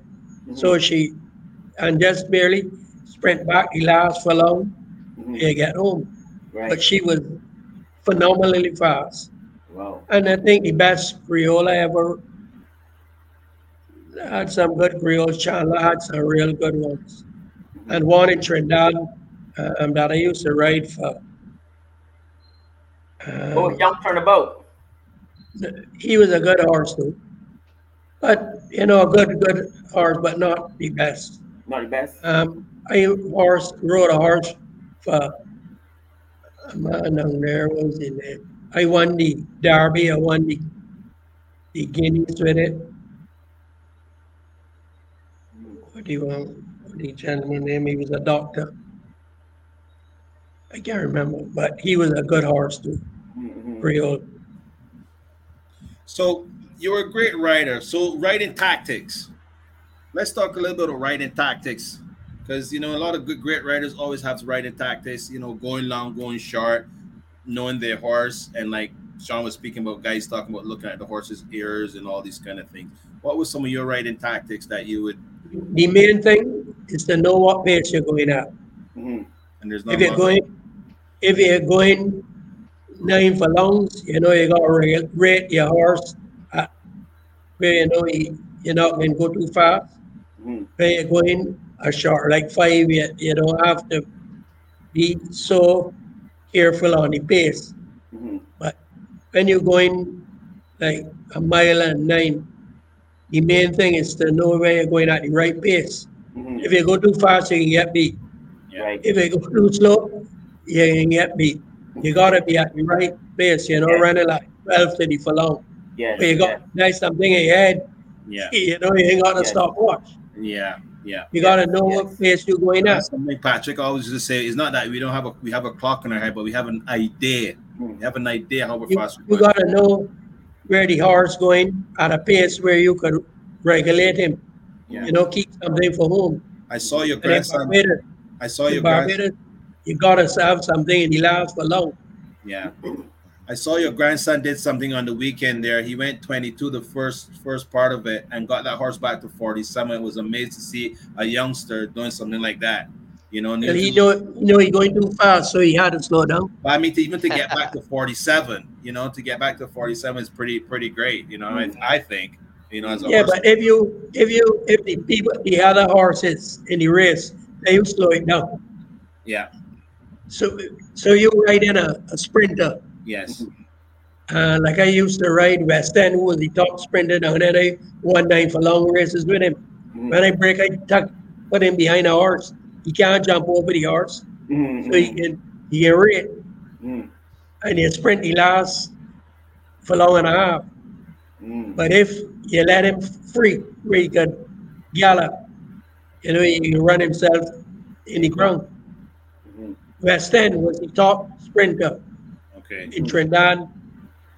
And then I started to ride him. And I went one nine for long races with him. What about Decorum? Do you remember a horse named Decorum? Yeah, I won the Derby with her. She was a, a G, uh, F class horse, a ordinary F class horse. Wow. And when he same the Derby in Port of Spain, they're going too fast. And I was about two before last. And when I hit by the three for long, they come right back to me. And I find myself up in third. I said, boy, the go, your goose come today. or she she was a, just a she just stay on, but the fellas went fast, and I oh, outpaced me. And when I I must have been last or one before last. When I get back to the tree, then is when I start running, and there wasn't running then. More. Somebody said me too great. What about true great? Well, that's the horse. That's the horse I Great. trying to remember. Yeah, true great. True Great was a very good Creole. Yes. You know, we got that right. The man, the fella doctor. Anyhow, he was a doctor. No, he was a Trinidadian Canadian. Okay, okay. doctor at Owen True Great. Okay, As, okay. I, as I told you, I live right on the savannah, right by Get that message. down on the street. And I, a Sunday evening, and I went in the paddock just to check Joe's horses. And I see this old gentleman looking, he come, he used to start, he come and said, Mr. Jones, I come to see my horse, but he lying down, I can't get him get up. Uh-huh. I say, all right, what the man was there. I can't even see my wife, she would remember. Anyhow, I went in the stable and get the horse to get up. And he had carrots and the, the horse came to give him. And he tell me, said, Mr. Jones, I really appreciate what you did.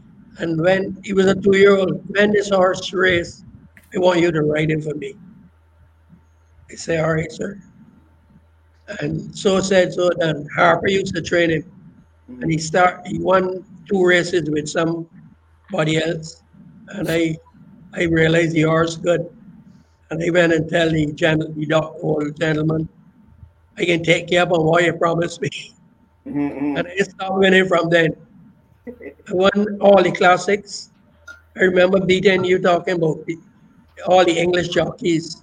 mm-hmm. Um, whole set of English jockeys was down here, and I, I, I beat them with the same horse and the breeders. Mm. How, how We was it riding against those guys? Did it lift your game Oh, no, they were riding. or you lift their game? I don't know. They were pretty good. They were pretty good. Yeah, Like Ives and Kimberly and yeah, um, Waldron. Philip Waldron was a good jockey. yeah. yes. he went he went he used to ride for um, a big stable in England. Mm-hmm. But then I had some Irish fellas that could ride good too. Yes. But it was drinkers, man. Yeah. In Ireland. And, and then they got much further, but they could ride good. Gillespie was would be one, eh? Declan Gillespie. You, Yeah, he was a good jockey too. Yeah. He was a real, you know, he looked after himself and yes. diet and things. Was a good Yes. rider. He took the game He- pretty serious. Yeah. But you know, things changed so much since like when I used to ride, uh, Mhm. when I started. Mhm. You know, you had to be respectful and you had to the fellas. I remember one time, a Sunday evening, too, I gone in the paddock and a fella walking a bike Mhm. inside the paddock. And Sir John Chandler, the bike only on tick, tick, tick, tick. Sir John Chandler going and tell Fred, better look that man riding a bike inside there and upsetting my horses. Fred going and taking my bicycle and pelted over the wall. I had to save that happened there. Without a rest. Fella when he walking the bike, he ride it, but it went tick, tick, tick, at three speed. Belly man bike over the wall. yeah, yeah, that won't go down get the toilet there. Well, you know this. You had discipline out there, man. You can Yeah. play the fool. yeah, yeah. But that took us a long way discipline. But Chally, I want to just jump back a little bit about talking about writing tactics and stuff. For man, you you finished in the 80s and stuff like that. But you had your son came out as a writer. You also had your grandson presently writing right now. So with all the the knowledge of writing and stuff like that that you got to share with Jono, which Jono shares with his his son, and I'm sure that you have some sort of input also in sharing some stuff with him also. You know what I mean? Because as Sean was saying, was it three generations? Mhm. Yeah, but let me let me tell you something. Yes. Nobody taught me to write. Mm. No. The same way um, Godfrey said, nobody taught us. Mhm. But you, your We guys' got on time a was so horse and different. It was Watch. so, And they have films to watch races like oh my son and Slater and watch racing and watch Yeah. everything. Charles We had that in the school. same thing too. I Charles learned was- to write. I, the main thing, not to fall off. Mhm. When, when you get going, Chally, we got You a know, little uh, surprise for you. But say, say, saying that, hold on, Brian, don't go, don't jump in yet, though. Saying that, like, because I know, like I say, you're still watching your grandson ride, and John will watch him ride too. And if you had to say something to him and with his riding, have you seen him ride lately? No, he's really yeah, getting. Okay, all I so was telling me, writing too hold, sharp. hold on, hold on, no, no, no, no, hold on, one minute, one minute. Let me just, I just want to steer you into this, this thing here right now. All apprentices, all apprentices want to write sharp, sharp. Okay, Until I- They get a few falls and ass, and then go back down the stairs. But but but Chally, you know, in this this and this time now, he looks pretty good on the saddle though. He looks pretty good. Yeah, he look good, does but look good, and I think he's He be- that gravity. He sent that gravity.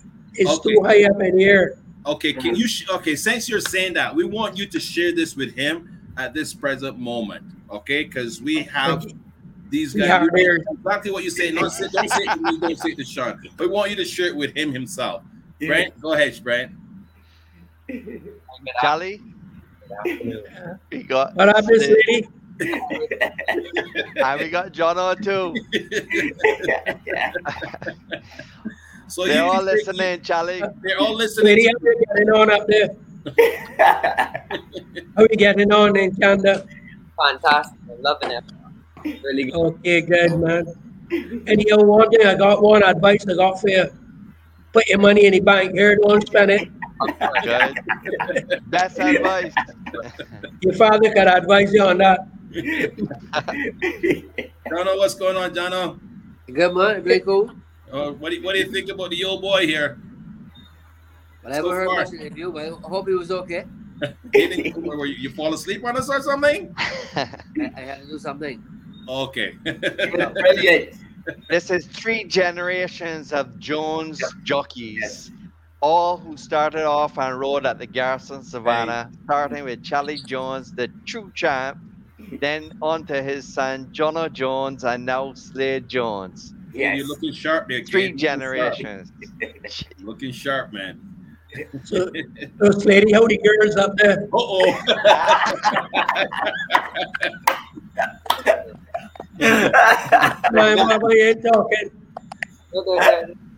She got a sister? no, they're not.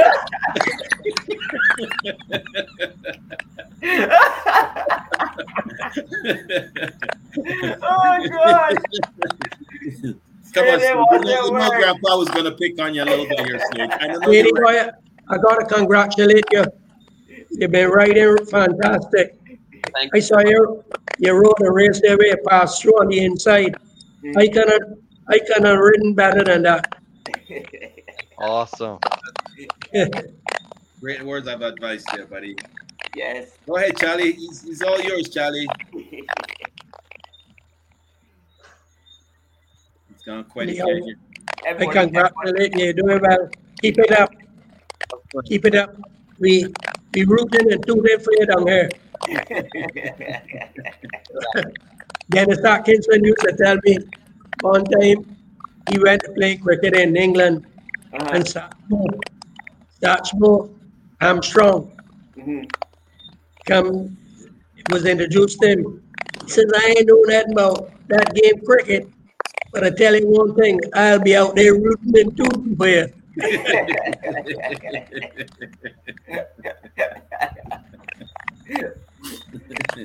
But but Chally, how does it feel for you though? Because I mean, I'm sure you were in this position before when Jono was writing. You know what I mean? Doing well, doing excellent. And now, almost 20 years later, you're doing the same for your grandson. Make you feel very proud.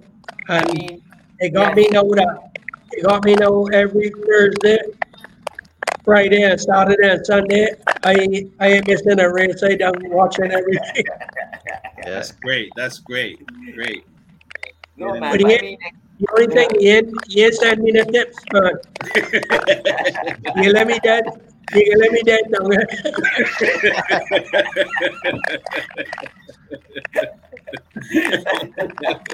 Come on, Jono. We want to hear something from you, man. You're keeping quiet there on this channel. Always, always. Huh? Listening. Just okay. listening. Listen, everybody. but I don't understand, Chally. You Yeah. have all the talk in the world, and- and your son and your grandson seem to be, I don't know. Jono always never used to talk much, so we know that.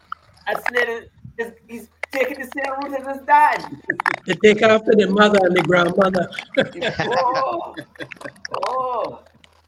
Nothing, nothing, not with you, eh? He's only talking about your family. What's that? What's that, Jono? So he does only talking about the family. We don't need to talk. He talks. He talks to them. Nothing But wrong this is- that. This is a historic moment here for all of us here. You know what I mean? Yes. Growing up seeing your dad rode, rode, rode all, all the time, and then to see you and now to see your son doing what he's doing. I mean, we can only but applaud and be amazed by and, and, and be happy and, and, and, and all the things that goes with it. You know what I mean? Because it's not only that he's doing it like for that little, that little flag, the yellow, blue, and black, right? Yes, correct. Flying it, fl- flying it proudly. But You know? lady, we real proud of you down there. Yeah. Your grand, your grandmother is your biggest fan, and Susan, your aunt, Susan, Yeah, I said. I huh? said, Auntie Susan calling me all the time. Oh, Yeah, she, you, you really made her life bright again.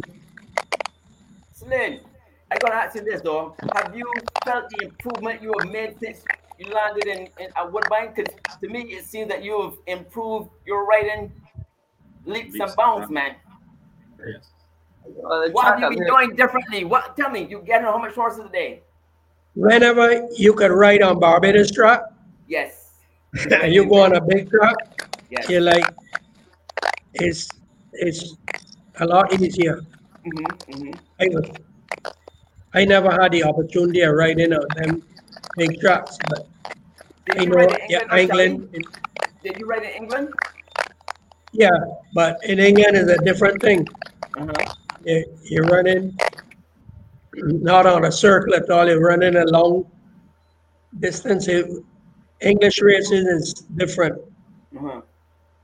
Some horses on one side of the track, another set on the other side, and yeah, some, yeah, yeah, it all, yes, yes. But Slade, you know, what have you twenty-four horses How, running. how much horses did you get on a day? Um, Depends, um, I was only depends on a weekend. I'll get on seven, Seven.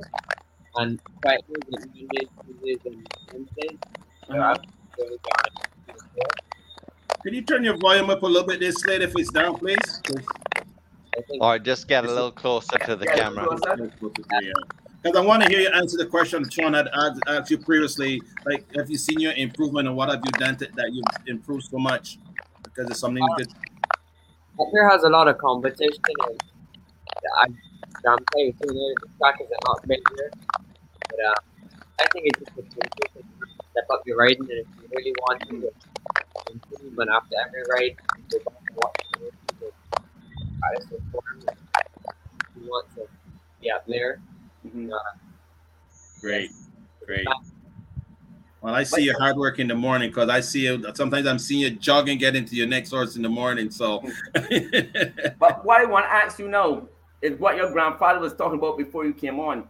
And we noticed that you're riding a lot shorter, but you're looking good doing it. What made that change? Um, well, I I find when I ride shorter, it's easier to look tidy. Yes. If I, because my legs are really long, if I was to ride it long, it kind of makes makes me look a little. goofy. Then you can really see how tall I am. If I'm Yes. short and I that might I'm hitting in a little bit, makes me feel slightly smaller than I really am. Okay. Because one thing I noticed about you, but I know already you are really a freak athlete.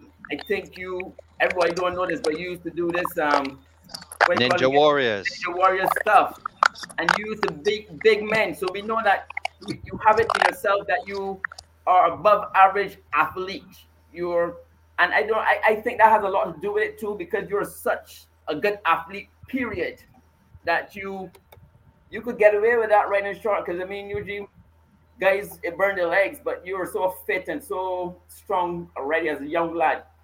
So it was working for you, man. You look good. I know Yeah. your granddad don't like it, but he looks good, Chally. when you ride longer, I guess you have a, a better body. Really supposed to be sitting right there by the top of the pallet. uh-huh. What's wrong with his volume though? Something's wrong, eh? He's getting he's getting a lot of feedback on his um thing on his volume.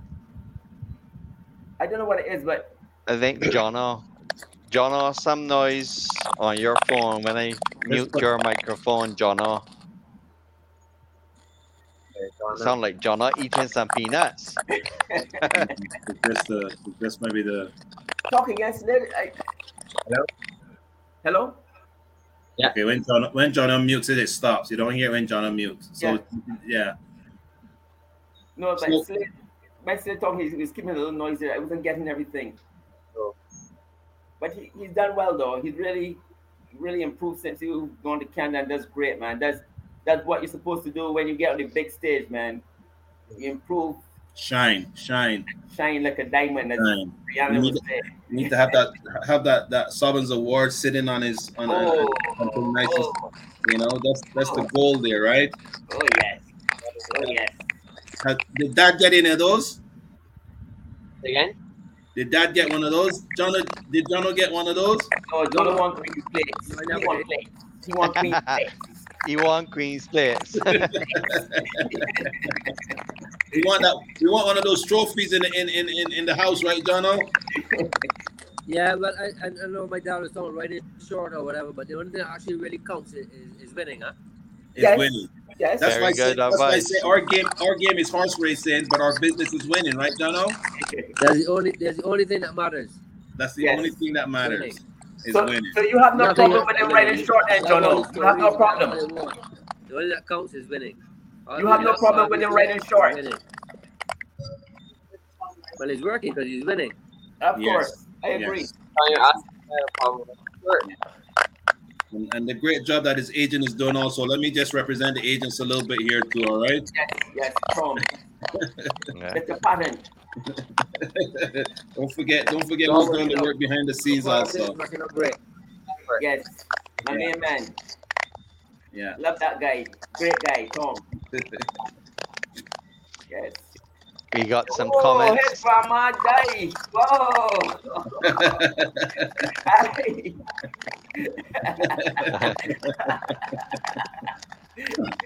Oh, And we got Jono wearing the right shirt. Legacy Fishing oh, Charters. represented, represented. Mr. Jones. Yes, sir. Do you still? No, Mr. Mr. Jones dead. Chally is Chally.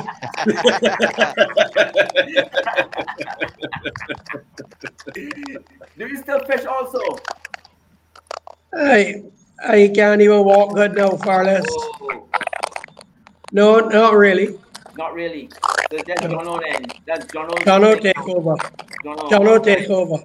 Yes, yes. Jono, is your boat back on on the water yet, or are you still on dry dock? No, we back up and working. Excellent. Working.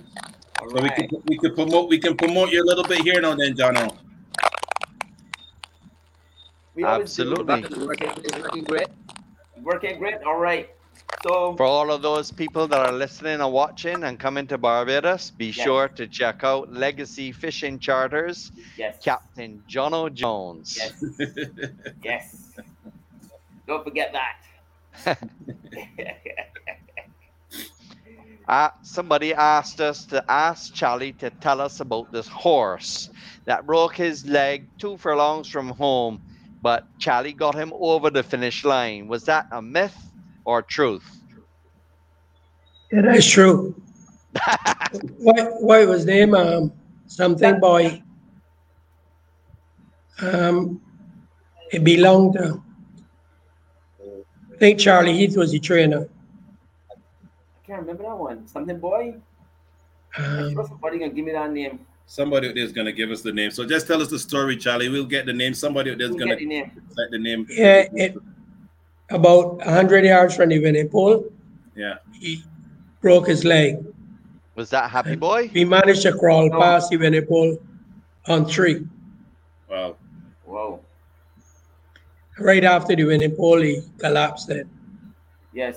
All right. Where did Jono disappear to there? I I messaged him. I don't know where he's gone at this stage. you must have put him in the back. I, uh, What's I that snake messaged saying? him. Said he went somewhere. This will sound better now. yeah, you did do something. No, so I, I I haven't nobody haven't come up with the answer yet who this horse is. Um, Charlie Heath trained. I can't remember that. That was a seventy sometime though. It it was Easy owned by a man named was a man named Steve Bright. I own it. Okay. Jono back. Yeah, Jonah's back. Jonah's back. But lady, how is Carl? Uncle Carl's real good. Uncle Tell him Carl's hello for me. Of course, we'll do. Was that horse Chally Easy Boy? No, no. no, not Cocky Harry? Cocky Harry. Cocky Harry, that's the name of Cocky the Harry. horse. Yes, yes, Yeah. yes. Cocky yes, Harry. Yes. yes. Cocky Harry. Wow. That's a fun that? name. Cocky Harry. The fella Harry C. Bright who owned it. Yeah. Who came up with that? Who, who, who, who you got the name from, Brett? um, both William Clark Oh. as well as just after William Clark, our guy Edwin Weeks Edwin thought the horse right. was Cocky Harry, but I speak on the yes. correction. Yes. So William Clark had it correct. We, we got we got good guests, man. They they're on the ball. Ask Chally if he misses his favorite horse, Hotcha. Mm. that that horse. That's a long time. That's a very long time ago. A lot of water passed under the bridge since then. Hot, Hotcha, Hot Champ Breeders' Walk, man. That was the clash that I can remember very well. Yeah, Yeah. yeah. We have Breeders' Walk was a good listening. fast horse. Yeah, she was a good filly, but you got keep beating her with Hotcha all the time. That's Oh, why yeah. Harry Hines hated me. He used to ride. He used to ride the second horse. oh, those days it was you and it was you and um and, and Godfrey with with Hotcha and Breeders' Walk. I remember those that that very well. Mm, Yeah. You know, Good old days. good old days. Well, let's not keep Slade up too long because Yes, he has to get up early in the morning and go get on some horses and keep working Yes. hard and keep accomplishing his goals that he's accomplishing. Uh, So, Slady, you met any young fellas? Young people? Yeah, I Young. I know I try to meet the young girls a little more, but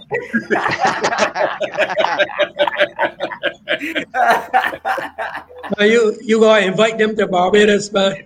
I made some a couple friends up there. Yeah. I, s- I saw a photo. You were out playing baseball on Monday. That was interesting. That was very something different.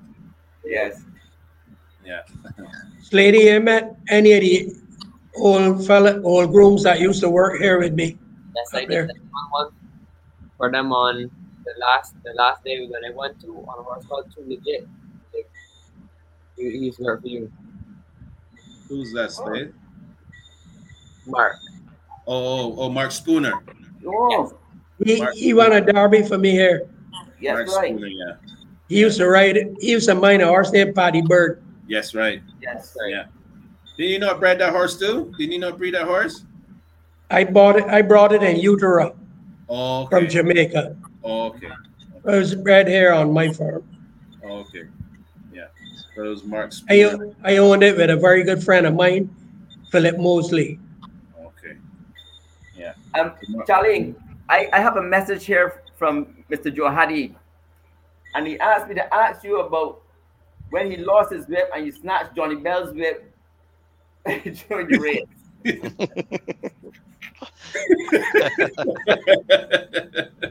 I didn't snatch it. I borrowed it. You gave it back after the race. Yeah, I didn't keep it. was there a stewards inquiry on that But- one?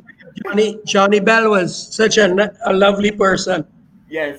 He he would he would only make a little fuss, but after that he he you know I won, so he he was a little upset at the at the onset, but after that, me and him had a drink afterwards, and he hugged me up. he was a he was a champion. Johnny Bell Back in those days. Was- back in those days, that won't be an inquiry or nothing. Or you didn't have no stories to, to talk about that back in And those nobody days? knew that. Only me and Johnny knew. He didn't make the fuss. That was between us. and it didn't, in those days, you must remember, they didn't have no cameras, You didn't have no cameras. That's only binoculars. Oh. I have another And- question to ask you. Riding in Guyana and then meeting the Queen. How was that? Well, it was a little different. Like, um, the crowd was enormous. You know, these people on the track. And I was riding a horse for Safi Joseph, grandfather, Ati Joseph. Right. And when the, the race was over and so he started saying, Chally, come on, come on, meet Mistress Queen. And I see some white men start to circle him. Bodyguards. And Gar- got him one side. I want to run now.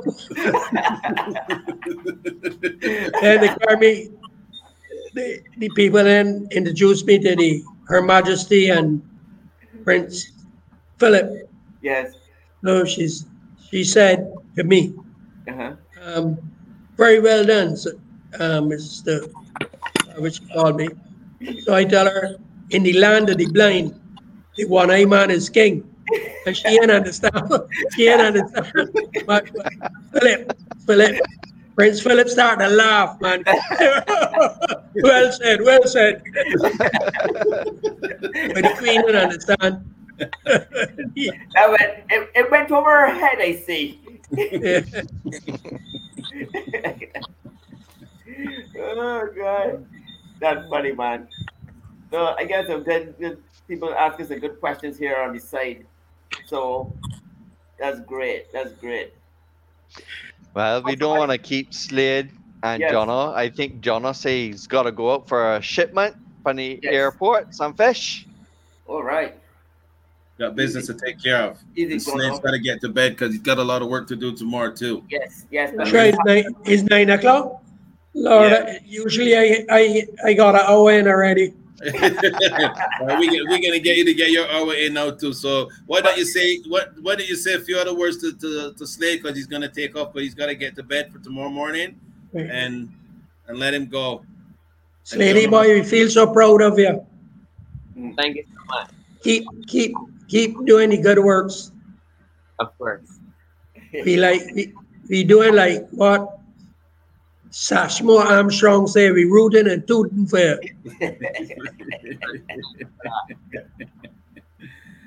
Slade, keep Jono, you had a few words to say too. Again, Yeah, don't mute the right. Slade is gonna take off, Jono. Can you hear us, Jono? Like he's frozen there, like Jono. Can you hear us? He's having some technical difficulties here. Technical difficulties. Get you back. You can hear us now? He's frozen again. Jono, He's trying. He's trying.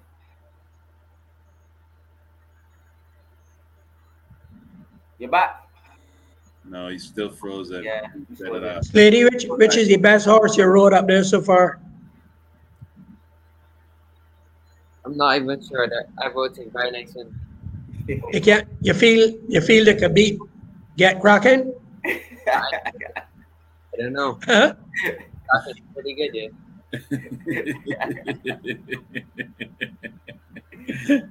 I think I- so, man.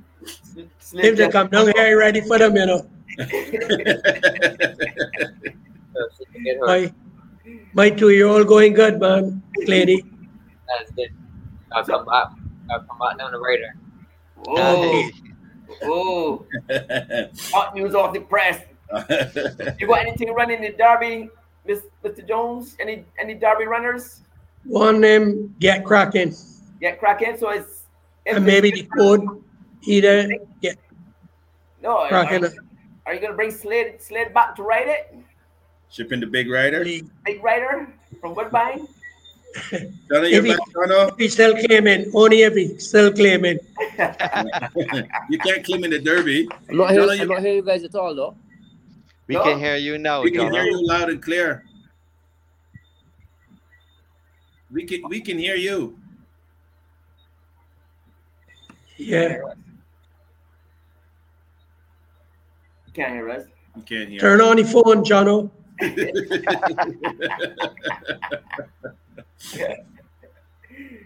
Or probably just give him a call on WhatsApp or something, Slade, so he can. Because I mean, we don't want to keep you up anyhow. Yeah, we don't keep you up. We don't want to keep you up. But he's using his phone too, Slade, so he might not be able to. The, the, that, that's his Yeah. phone he's using. Yeah. Yeah. If. All right, Slade, you Thanks can. for coming, man. Thanks Thank for you very supporting much, our. Grandpa. That was great, man. You guys, thank you very much for both of you coming on. It was excellent. Keep up the good work. Keep up the good works. Thank you Everybody proud of everybody proud of you. Yeah, man. All right. Very much so. Excellent. Thank you very much. Okay. uh, a lovely evening, everybody. All right. right, Have a good night. Yeah. Give that a Good call. night. All right. All right. Okay, take care. T- Yes. All right. Oh, that was great, Chally. I, I, I, that was great. Yes. Three wanted to make generations. a surprise. Thank you. Thank you for having me. Yes. Yeah. Yes. No problem, go- man. Go have That some was- tea now and, and get you some sleep now, Jono. I mean, um, Chally. and thank you for for coming on and, and sharing some of those great memories of the, when we grew up and see you riding and stuff like that. Yeah. I only the only point I try to make is that these kids got it so easy now. You know, when we started, it was a rough road Yeah. to travel. Yeah. Mhm. Well, some of them are taking advantage of the opportunity, and some of them are still a bit, little bit behind the eight ball. You know, we're Yes. hoping that we can touch a few of them, Johnny, by doing this show and having guys like yourself on to share some of your wisdom with them, and hopefully that they, you know, take uh, um, some lessons from what you have to say. The only, the only thing I sad about is my friend Venice Richards in here Mm, to come on the show. You know, God, God rest That's his soul. You know, that's, that's true. very true. Very Can He true. was give me- really Do you have any Good good Venice stories that you could tell us before you go? um, Venice wasn't a fella of much words, you know, but Yeah, you don't talk much. he when when he was There's Donald's back. I I sent him I is who got the job from him to Trinidad. Right. I had I had just come back from Trinidad and Joe had he tell me needed somebody to run the school in Trinidad. Yes. So when I came back, Venice came to see me Yes. and said how Millard fire him and he had a little piece with a him through, you know, the little job there. Yeah. He was very happy and that upset his whole apple car. Yes. So I tell him, well, I got on the phone and called Joe right away, say I got the right man for you to run Mhm. the show. And he sent up he take it for me the next day. Mhm. And Venice ain't going any every day, but enough, but enough. Till I had book my carib. And I meet him up there with some English girls and thing, and I had to embarrass them. And they say, all right, Chally, I'm going tomorrow. Yeah. And if I hadn't forced him to go, Uh-huh. he would be alive today. I, the people in Barbados saying and let him suffer. So. Mm. That's sad. Is That's sad. But was he your real and true competition back in the day? Was he really that? yeah, he was, size back in the day? was yeah, he was by far. Because only two of you guys won a thousand races in the region in between Barbados and Trinidad. It's only you two. Yeah, Chally was Yeah. the first. Yeah, Charles the first. and Venice did eventually. Yeah. Yeah, but um, whenever I tell you one thing, hmm when I moved on from writing for Goddard's and I went to the Chandlers. I I promoted him to get the job there. Right. When I left Duran, Yes. I told him, boy, you win plenty races, but I know how you can handle the the financial side. Yeah. Yeah. But yeah. I'm moving on. And I I put him onto that job. He followed me at every job I had, Yes. Yes. Yes. right through. Yes. But he was a good fella. Yeah. I mean, I talking about it genuinely. Genuine, genuine. genuine good fella, man. Yeah, yeah. One time, man, I won't go into this. No, bring it out, bring it out. No, this ain't for the public. No, no, no. All right. Well, Chally, thank you again very much for coming on and sharing your wisdom with us and have, have your presence on our show. It means a lot to us, you know, to have a, a guy like you on our show because we grew up talking about Chally and talking about the bull. And you know, your your grandson, your son came out and it was, you know, spectacular as a rider, and now your grandson is following in the same footsteps. So you know what I mean? Generations of, of race riders and horsemen. yes. When I die, I can be a proud man. Yes, yes, yes. Very, very, So very you're, proud. And you, you're we going can see how proud hurry, you so are. you got a lot of time still. Yeah. So again, stay healthy, stay strong. You can't kill a bull so easy, boy. No, no, no, definitely not, definitely not. I mean, what- All right, yeah. So Thank you again, so much, Chally. Leroy, yes, sir. Brett, Yeah. thanks for having me. Thank No you very problem. much. Thank you buddy. so much. for. All right. Bye. All right. Good. Wow. All right, guys. That was great. Yes. That was. I super. was, was ooh, fun. three generations of Jones jockeys. Yes. Yes. I don't think there are many sports, even especially in horse racing circles, Yes. with three different generations grandfather, son, mm-hmm. and grandson. Yeah. All jockeys, all three of them started off at the Garrison Savannah right there behind me. Yeah, Yes. and I was, I was reading a little story about Slade as a youngster with his mom was talking about that rocking horse. He used to make that rocking horse rock all over the house. He thought he was gonna break the house up with it, you know. He was, he was on had a helmet and a whip in, it in, in, in his hand and then on his head from very very young. So Yeah, yeah. that very early, you know what I mean. All right, guys. So We got a lot of comments here, but we need to go to a quick commercial break Yes. for our teams and then the BTMI weekly racing report. Okay. right. So Let's let's get started.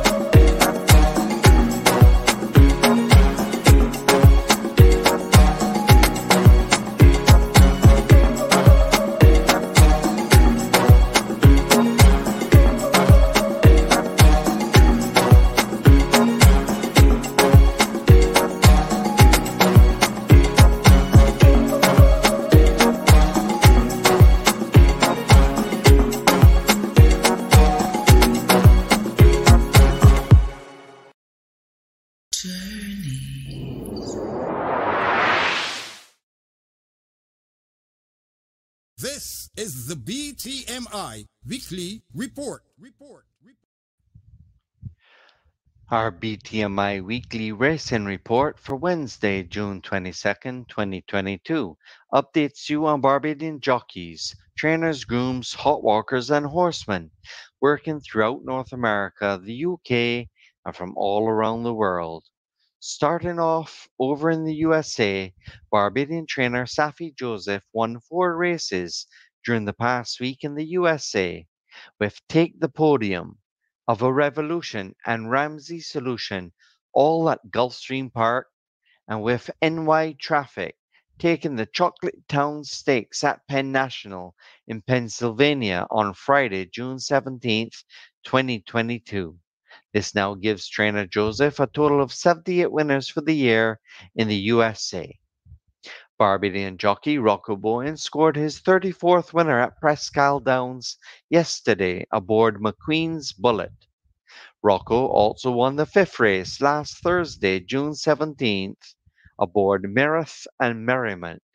This now brings Rocco's wins to total 34 for 2022 in North America. Barbadian jockey Rashawn Latchman won the $75,000 Fancy Buckle Stakes with Silky Serena at Charles Town Racetrack in West Virginia, USA on Saturday, June 18th. Former ex jockey and Barbadian trainer Anderson Ward won his only start of the year with Cuvée at Century Mile Racetrack with fellow Barbadian jockey Rico Walcott in the irons. In addition to winning this race for Trainer Ward, jockey Rico Walcott won aboard One of Them Girls on Friday, June 17th. Way to go, Rock Rico, on winning your 14th race of the year in Canada. Jockey Enrico Prescott won his fifth race in Canada at Century Mile Racetrack and Casino in Alberta with Provocative Prince on Saturday, June 18th. Last Wednesday, June 15th at Assiniboia Downs, Barbadian jockey Ronaldo Cumberbatch won aboard Bayal to bring his total number of wins for the year in Canada to five. Fellow trainer and Barbadian Anthony Husbands won with Quiet Ascot last Tuesday, June 14th, at Fort Erie Racetrack, with this horse being only his second starter of the year. Jockey Juan Crawford won yesterday on Ready to Rumble at Fort Erie Racetrack to bring his win total to nine for 2022.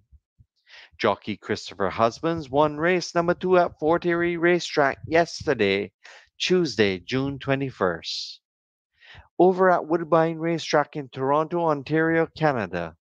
Assistant trainer to Mike Doyle, Barbadian Brent Harris, won their seventh winner on Friday, June 17th at Woodbine Racetrack with Silent Flash. Trainer Ronaldo Holder won an allowance optional claiming race worth $101,000 purse with Warp Pride on Sunday, June 19th. Jockey Simon Husbands won his second race of the year aboard Venenosa last Friday at Woodbine Racetrack. Apprentice jockey Slade Jones won two races at Woodbine Racetrack on Saturday, June 18th. He won the first race aboard Endorphin Rush and then again in race number eight on Too Legit. Barbadian jockey Kevin Nichols won his seventh race of the year at Woodbine Racetrack aboard Benny's Ben's Sunny Island. This has been the Journeys weekly racing report sponsored by the Barbados Tourism Marketing Inc. for Wednesday, June 22nd, updating you on Barbadian jockeys, trainers, and horsemen working throughout North America.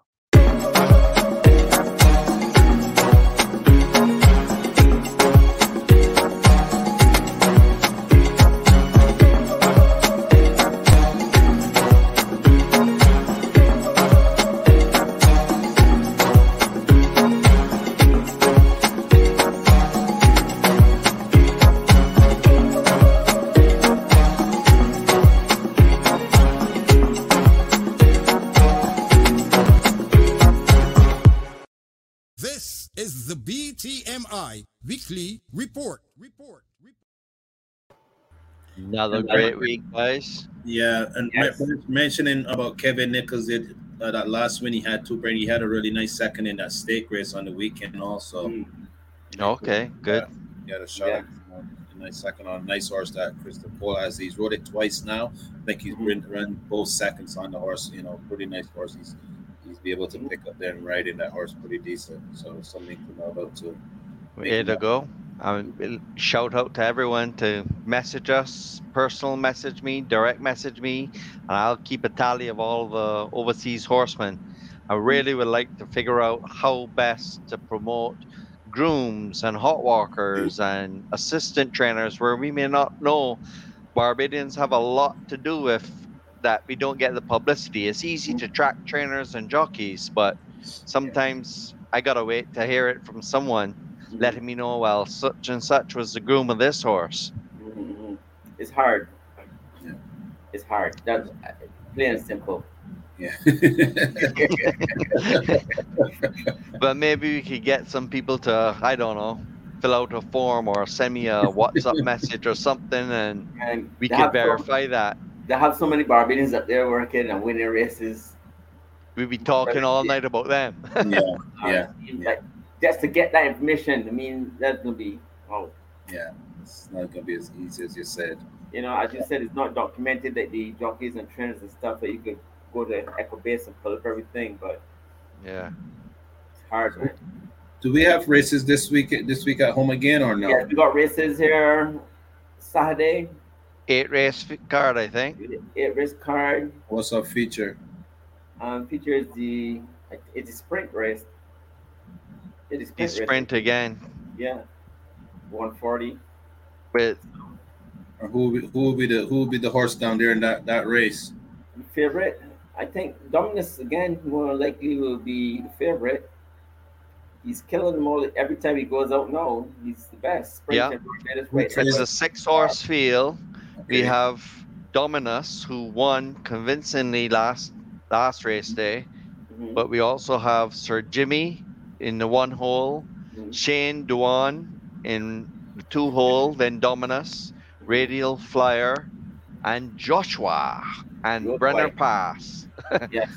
So this this horse you guys were speaking of just now is is the horse down there, the sprinter down there. He Yeah. is the horse right now. He's the main man now room. And who's our leading jock down there right now?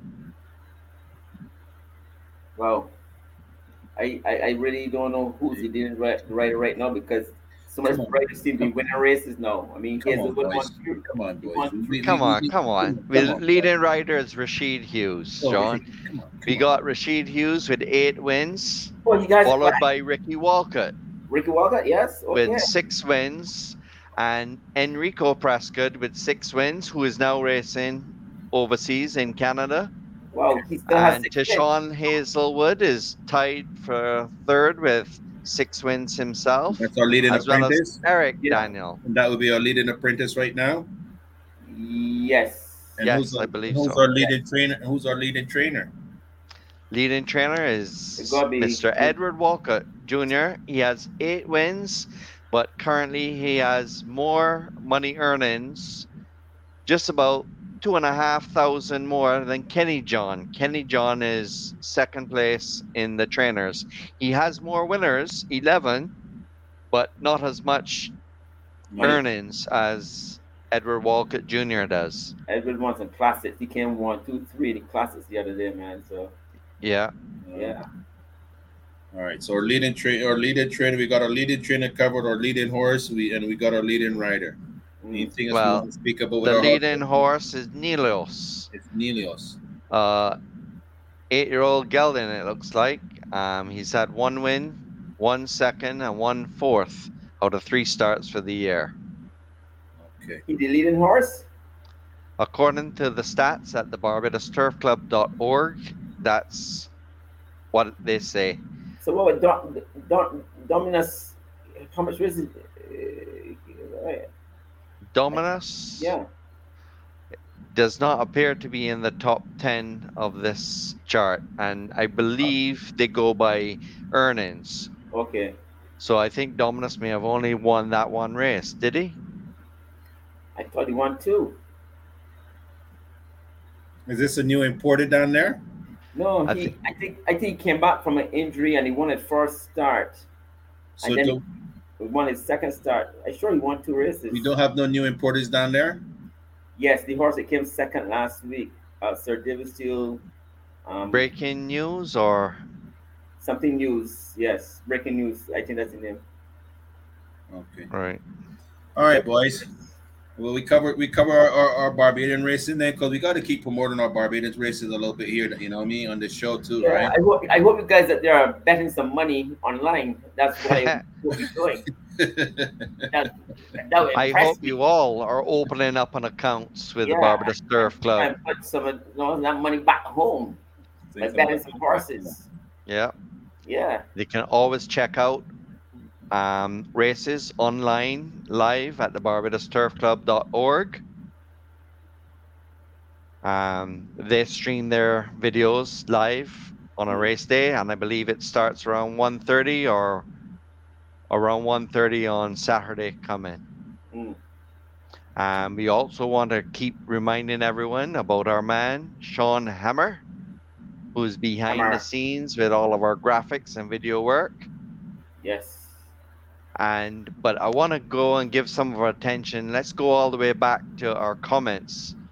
Um, let's go through the list. Mm. Javon Corbin is saying good night to all the gentlemen. Um, night, our guy Rodney Gill. Good night, Sean. Are you in class? I, Where's my little man Week. tonight? Is Edwin? Yes. Edwin Weeks. Yeah. And look at Edwin shouting out Jennifer. And our man Sylvester Oliver. Hi guys, keep up the good work. Love it. so, Mahmoud Tata, he only says two initials, GN for good night. Thank you. all right, Mr. Mohammed. And we got Jen's picks for the week at Woodbine. Thursday, tomorrow, June 23rd, race number eight, horse number seven, when we connect. Eight to one odds. And I believe that's for trainer Ted Holder. So Mm. good luck to him. And Jen's other pick of the week is Woodbine, Saturday, June 25th, race number 10, horse number one, Mad Mocha. That's trained by Stuart Simon. Stuart Simon. Good luck. Um, everyone else is saying good night to all. And look at our girl, Jen. Hooray! Hello, Mr. Chally Jones.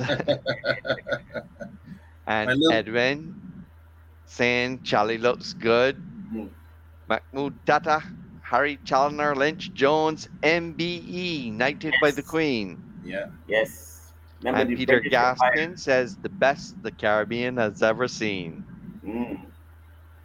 Our Mhm. friend Rodney Barrow, good night, boss. Now look at this next comment, guys. What do you think of this one? We got a statue of Blaster Storm in the parade ring. What about a statue of Chally Ooh. Jones? well, I mean, he, he, he, he ruled the garrison for years, man. I'm sure that that could be arranged. Yeah. Why not? And Word. Taffy from across the pond. He said Yes. Charlie, but I guess that's a spell check. Charlie's Yeah. looking well. Yeah. Wow, there's Taffy. Taffy's Yeah. cool. And Anthony, Anthony. Stevens, What's going on, Anthony? Challenor Jones. Yes. And our friend said Mr. Carmichael that he was just about to say Union Park because hmm. Chally used to master that racetrack. Remember, we were talking about what is Chally's favorite right. racetrack? Yes, yes. And we want to let our 84 listeners right now who are still listening to us know that we got a great announcement coming up shortly. But Yes. before that announcement for of who's going to be on our next episode, we want to continue on to say that Sylvester Oliver said that was my boss, the bull, the bull. and that he was very good to me. yes. That's so nice to hear the positive feedback from Yes. everyone. We, we never some of this um, people don't get um, the gratitude, and Mm. sometimes they don't want the gratitude. But it's good to see that everyone's has such good things. I think Appreciate. um, Mm. Chally was reaching out to one of his old grooms, Sprinter. Right. We didn't get yes. to discuss it tonight, Yes, but yes, he needed uh, what's a pacemaker. yes. and Chally helped organize a pacemaker to be donated from his son-in-law from Mhm, over in the U.S. So thanks to him, mhm. um, Sprinter's still Sprinter, famous He's still with us. He's still with us, man.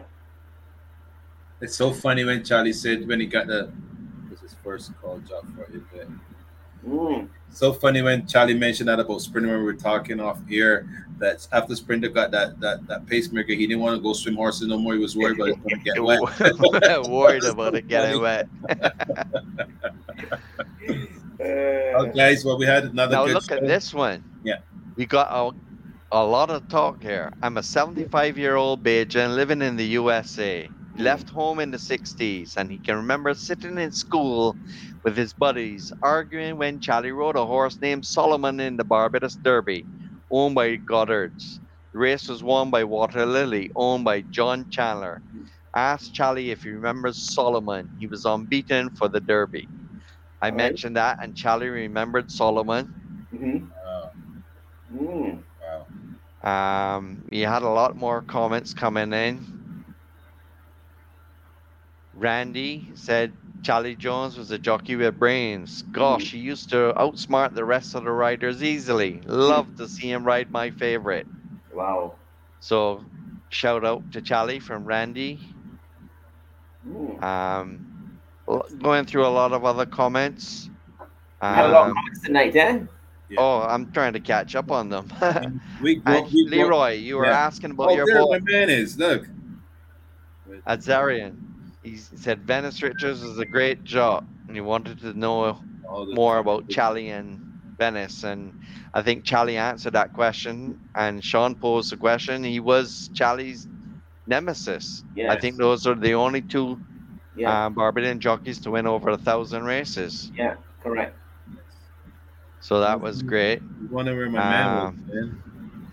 We also didn't get into talking about Edmund De Freitas, Mm. Yeah. but um, maybe that's will come up in another show. Yes. Um, we also saw Mr. Carmichael saying, in his opinion, Chally Jones would have been great any part of the world as a jockey. He had a God given gift as a horseman. Mm. Well, I can tell you what, his son and his grandson are still proving it. Yes. Yeah. Yeah, so he's still living on, man. Yeah. Still living on. All right, Well, boys. Well, he said Let's- he'll be, when he dies, he'll be one proud man, but Yes. I think he needs to be proud right now of what Yes, he's he done, is. what he's achieved, yes. both as a jockey, trainer, yes. um, Breeder. and a Breeder. breeder, Reader, yes. and also Everything. breeding Jono and Slade Jones in the The bloodline runs right through. yeah.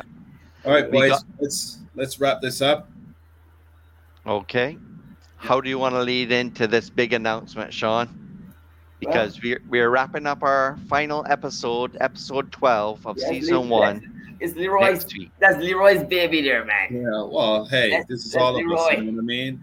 Let's We- I, Leroy. was, I was able to to reach out to to Sean. I gotta say thanks to Chantel most more most likely for for helping me, you know, accomplish it. So, you know what I mean. So I must have to say thank you to her and to be able to close our show off with one of the greatest writers, you know, that we've in our era or in our time and still writing today at the age that he's writing at, and hopefully I do my homework well enough that when he does come on that show and that I can sh- shine, we all can shine on the show, seeing him and, and hearing him, and for our audience to see the great, as everybody calls him, Big Money Mike.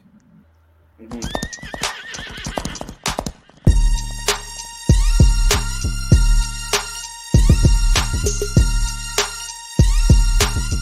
Next week on Journey's final episode for the season, Money, Money, Money Mike and Taffy answering the phone. This is Journey Show, and we are out. I'm gone. I cut off before Radio Man. Right. Yeah.